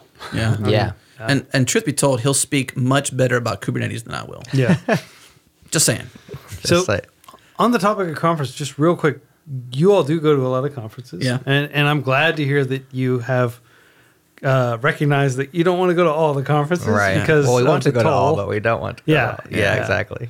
Yeah, and the same thing with me. Like I just uh, need to spend time with my family too, and, and the travel time, and, and especially depending on where you're going, the jet lag Yep. has consequences as well. So, what are some conferences that you all try to make it to regularly, or what would you say? Yeah, that's that's the first question. I'll ask another question about conferences Sure. in a second. So I would preface by saying that our circumstances are unique, similar to education, where each person's different. So when it comes time to like pick a conference, go to a conference, you have to ask yourself, what are you trying to get out of the conference? Like, what are your goals? And that will inform which ones are a good fit because there's so many shapes and sizes. For us, it, I line it up with the change changelog, the show, which is broad and polyglot and open source focused and community focused. And so we try to find conferences that are along those lines. Also, because we only get to go to a couple a year, you know, we kind of say like maybe four a year, once a quarter makes sense. But we don't always hit that. Fall time seems to be like there's lots of conferences in the Yeah. fall, so we tend to go a little bit more then. Is that we tend to go a little bit bigger conferences because we want to meet more people, right? We want to see more listeners or meet people that could become listeners. And so, uh, staples for us, I mean, the, the staple for us has been OSCON. Yeah. Yeah, We've gone to that's the big O'Re- one, right? O'Reilly's OSCON the last four years straight, I think. Maybe three. Yeah. Yeah. Since 2016, every year. Yeah. So OSCON's the big one. Um, it's always a blast. KubeCon. KubeCon. We've been, this will be our third year back. and then um, Go for con. GopherCon and all, All thi- Things all Open. things open. And and OSCON and All Things Open have a lot of, in common. I would say Yeah. Go, GopherCon's obviously a language oriented conference, so it's different than the other ones. Yeah. And then KubeCon is obviously Kubernetes and all the cloud native, which is a big thing. Yeah. But it's not as like cross sweeping as as as the open source focused one. So those are the ones that we always try to get to. Um, not interactive too. We've we've I went to that one one time. K-Ball went there last year, and I think Nick's going there this year. So we, this is our third time going to. It's changed too, the name of it. So it, I think this year's iteration is just Node. I don't know if it's Node Interactive or not, but it's always been just Node as known as Node Interactive. Awesome. And, and my other question regarding conferences would be what would be your advice to somebody out there who's listening who has been a developer or is getting into software development because you all know a lot about different conferences out there? Yeah. What would be a good first conference and what would your advice be to them if they wanted to attend one of those conferences? So uh, first, I will small plug. We have an entire episode of JS Party called the Conference Scene, in which we do, we do an hour, four of us, about this specific topic. So go listen to that if you want the long-winded version. Sure, Short- I can link to that. Yeah. Cool. So short-winded. My advice would be pick something uh, small, single track. The cool thing about single track is that you don't have any decisions to make because the less you know, the harder it is to make decisions. What do I want to go? You know, and there's the FOMO of like there's three tracks, which I might miss the good thing. Single track has a shared experience. Everybody saw the exact same thing. And so it's a much easier to make conversation. Yeah. Because you saw the exact same talk that person did, and you don't have to say, Hey, did you hear what Chris Coyier said? And they're like, No, I was in the other track. Oh, okay. So you'll- we you- can't be friends, Right. So Oh, awkward. yeah. So single track is great for people just getting in, like for your first conference. Smaller size is great because it's just less intimidating. More one-on-one opportunities. Um, so you know, 200 people, two to 500 versus like a 5,000 person convention. something Two that- hundred is really tight. Yeah. Five hundred is a little bit more loose, but still small enough. Uh, and then you know, other aspects is like regional is fun because you don't have to travel as far. So like it's less of a. The worst thing is like, well, I spent a bunch of money. I took three days off of work and I traveled across the country and I didn't have a good time. Right? Yeah. It's a little bit less risk if it's like, well, I drove an hour and attended one. Yeah. So I, there's a community aspect to the local conferences. If you have a language you like, like if you're into JavaScript, then you're, you're going to find a JavaScript conference i- in your local region. That's a great option. Um, that would be my advice. Mine is very similar. Small conferences are cool, especially start. I got fond memories of actually uh, Future of Web Apps, also known as FOWA, uh, 2010. Uh, man, met some awesome people: Alan Branch, Stephen Bristol, and several other people. And like they've they were quintessential friends, very influential. I've gotten some of the best advice in my life from Stephen Bristol just because we literally met at a conference because we had a podcast called the Web 2.0 show and they wanted to meet this these two dudes behind this show that didn't have a gigantic audience but just enough just enough is all it took and they became great friends and for a while there I was going to smaller conferences like that like Lone Star Ruby conference a couple different uh, JavaScript conferences I think JS Texas JS or T- something like that was TXJS. TXJS yeah, Yeah. Tex- was uh, was started here. Somebody else uh, on on JS Party. Started Texas JS? Yeah, uh, Alex Sexton, maybe? yeah, Alex Sexton. Um, that's one more name for him. to see, I'm just trying to remember all round, this. round it back. But the point is, is just that I, I met some amazing friends. So like, it, maybe I was fortunate that you know just that conference I got to meet people. At the same conference, I also got to meet Gary Vaynerchuk and Kevin Rose. We had a podcast about uh, with them uh, at that cool. conference. I happen to have lost my voice at that conference, so I sounded like DMX. Uh, and Kevin said so, which was pretty cool too. But Kevin Rose, Gary Vaynerchuk, and a bunch of other fun people. We've Kathy Sierra, who's like a uh, an icon in user experience, Oh, yeah, and just she's I mean, just amazing. So I mean, some really cool people over the years that uh, you know. It was a smaller conference, maybe 500 people, but you know, I got to meet some really really good friends Yeah. personally. So that's that's my personal experience from it. One piece of advice before we move on, we those are advice on like which conferences to go to.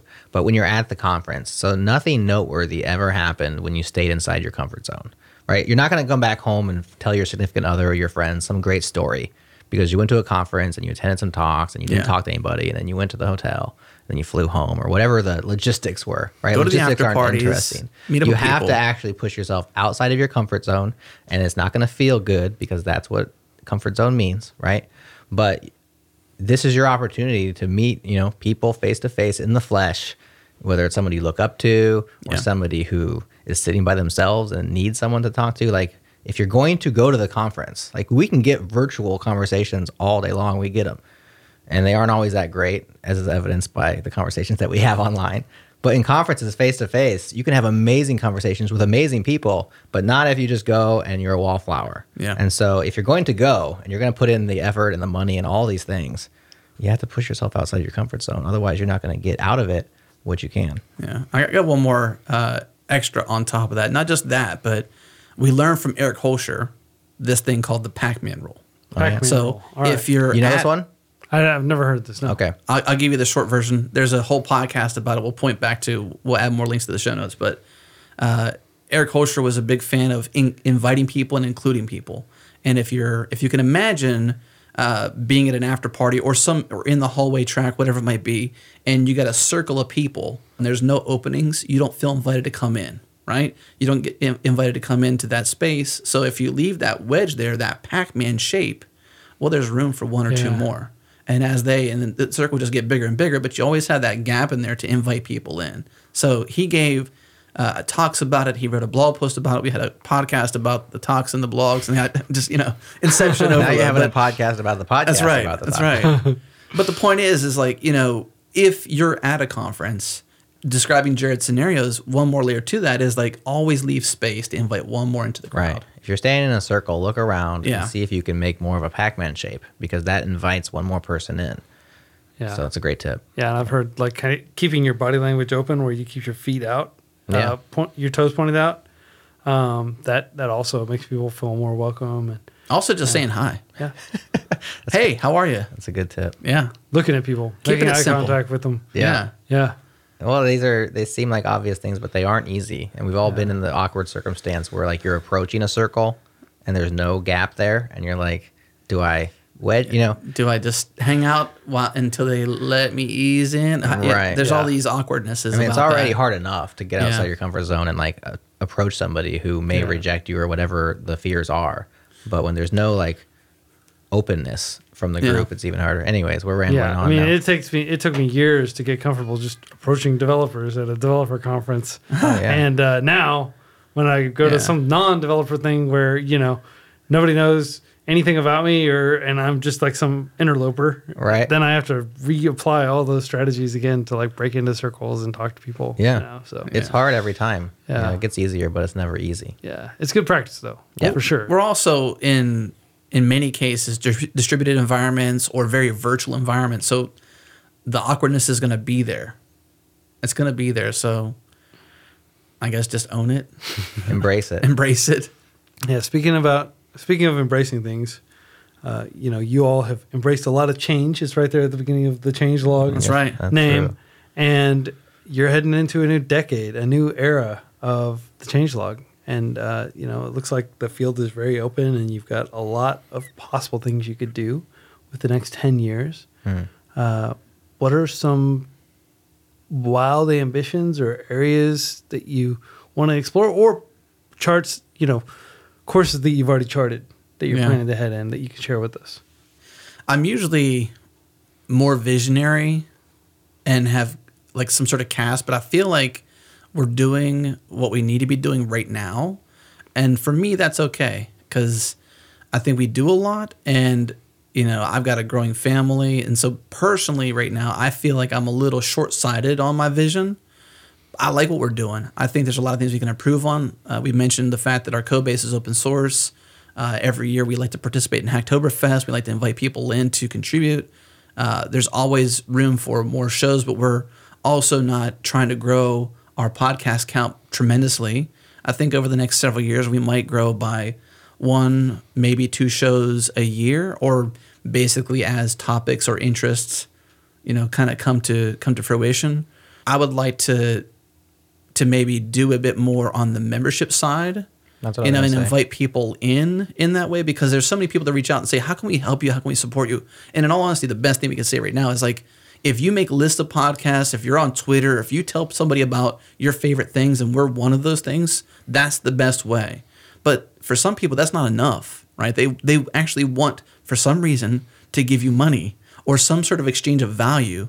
And I think we got to just find find out if it's not just money or some other ways. We got to find some way to exchange value with our listeners beyond us freely giving our podcast to the world. It's mm-hmm. got to be something where they can come in and do something of value, whether it's monetary, whether it's contribution to the code base, whether it's something involving in the community. Uh, a lot of opportunity is also on the written side. We'd love to find more people to share their big ideas uh, through our platform. So there's a lot of things I think in that area that would make sense to to to expand more.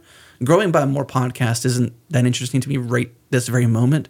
It's already hard. Yeah. Yeah. So I think we have a good portfolio. I'm proud of it. I think we serve a lot of niches. I wouldn't say that we are comprehensive like every developer niche. There are there are a couple of holes. If I if you if you if you pin me down, I could name a couple of holes in our lineup. But um, I think revisiting memberships at this point makes sense because of the kind of the sea change and the attitude towards memberships. And I think we can provide unique value to a paid membership that we didn't provide back then. I think there are people who would love to support us in that way, especially if they get some add-ons and some maybe like a, an ad-free option or something like that. Uh, create your own feed, like these kind of ideas are things that we're tinkering with, where we could revisit that and really serve more directly. I mean, I love the idea of like just directly serving your audience. Yeah. You know, every single time, like p- the purity purity of that. I don't think we would ditch our current model because this model works and it's sustainable. We've proven that out, but we could augment Yeah. and provide options. Uh, so that's something that that we're interested in. I think personally, I agree with Adam that I'm not like super stoked to add a bunch of new podcasts. Um, maybe just focus on growing vertically versus Yeah. horizontally at this point. I, in terms of my own interest, I would love to do more writing. Um, I've just in the last uh, six months or so, maybe even less, been able to finally become full time on ChangeLog and slowly wind down my consulting uh, company, which was a long burn, but we're like basically down there at that point, so I can concentrate fully on ChangeLog. I have lots of things to say and, and to write. I just don't have often the time to write them. And so I'd love to be able to execute on more of those opportunities and uh, use use our writing as a way to uh, really augment the shows and like bring people back to the shows. So Yeah. Let me let me say this too real quick because you mentioned earlier with when Jerod came on to the team. You know, while you were speaking, one thing I was thinking to d- uh, an adjective to describe Jerod would be instrumental, right? Like if it weren't for we didn't even talk about me going full time ever in this in this conversation, which is doesn't need to go that far. But the point was was that Jerod was a source of encouragement for me. He was like, I was working at Pure Charity, and so just a quick version of the story, and this is basically me giving Jerod a long thank you, is that uh, an appreciation too because he's an amazing partner, and I couldn't do this alone. Th- this would not be what it is if it was Adam solo. Uh, it just wouldn't, uh, and I'm so thankful for Jerod. But ages ago, he was like, "Dude, we can do this. You could do this. You could do this. Whatever." I, I forget the exact wording, but but I, I'm, I've always been an entrepreneur, but I wasn't like yeah, I want to quit my job that's cushy because I was working for a nonprofit. It was amazing work. I love what we were doing. I love the team we were building. I love what I was building. I love what I was doing. And then one day I just loved this a little bit more. and I was like, you know what, you're right. And then it for me, a silent partner for me at least, not a contributor to a show, but a huge contributor to my life is my wife. If it weren't for her, Yeah, if it weren't for Jerod encouraging me and saying you should do this, we can do this, and for my wife to agree uh, and believe in me, I wouldn't have done it, honestly. So thank you, bro. Oh, you're welcome, and I'm glad that you made that leap because you know a few years later, it's allowing me to make that leap. I was already out there on my own at that point, and so there was like I didn't have the the. I mean, we all know that resistance. Yeah. Of like, when are you are you going to, or do I, or don't I, or when do I? And so I already had the confidence. I was like, you know, I'm out here swimming in the water and everything's fine. You know, the water's warm out here. Yeah. This kind of stuff I'd say to Yeah, him. yeah. And, I was in that water and I was like, I like that water too, but now I've got this warm water and I just was less also, you know, newly married. So it was just like timing, but uh, I, I still have mad respect for Pure Charity, the team that runs that. I mean, I still consider them all friends. They do amazing things. As a matter of fact, a community member, uh, Beverly Nelson, she's done some stuff with it. It's been a while. She's been really busy, but she is CTO, CTO at Pure Charity. She began I don't want to say just as a developer in a negative way, but she kind of came in when we had a, a budding team. She came in was very instrumental, and I don't think then you know she would have believed that she would have been CTO at some point. Now she's CTO of Pure Charity. That's awesome, Yeah. and we love Beverly. She's amazing. Yeah. Well, it sounds like you all have a lot of people who have been on the periphery or directly involved with Yeah. the changelog over the past 10 years. Mm-hmm.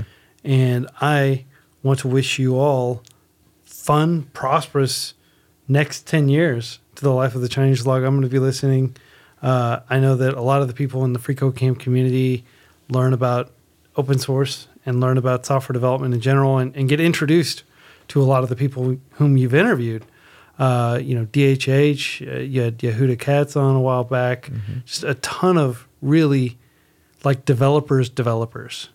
Um, and they're able to uh, get a lot of exposure to those people and a lot of inspiration for those people. So I just want to thank you again for everything you're doing for the community. And, you know, long live the changelog. 10 more love years of 10 more years of awesome learning. That's right. Well, Well- Quincy, thank you've always been a, a staple for us too. You've always encouraged us and congratulated us along along the way too. We're obviously huge fans of freeCodeCamp. We can't say it enough. And you know, just thank you for caring enough about us for one to drive from your place to my place here in Houston. We are in, for lack of better terms, Adam's studio. Yeah. Uh, you know, so he came here. We flew Jerod in for a What day better trip. term would there be? I mean, this is your studio. That's right. That's right. Well, well, I almost called it like you know changelog HQ, but it's not that. we don't have an HQ. We're I just mean, it a looks, team. looks like a lot more like an HQ than my uh, closet does. But uh, you know, we we really appreciate you know the time that you've put into this too, the research, and just sharing your community with ours. Honestly, we really really appreciate that. We can't thank you enough. All right. Well, hey, Adam, Jerod, it's been an absolute blast.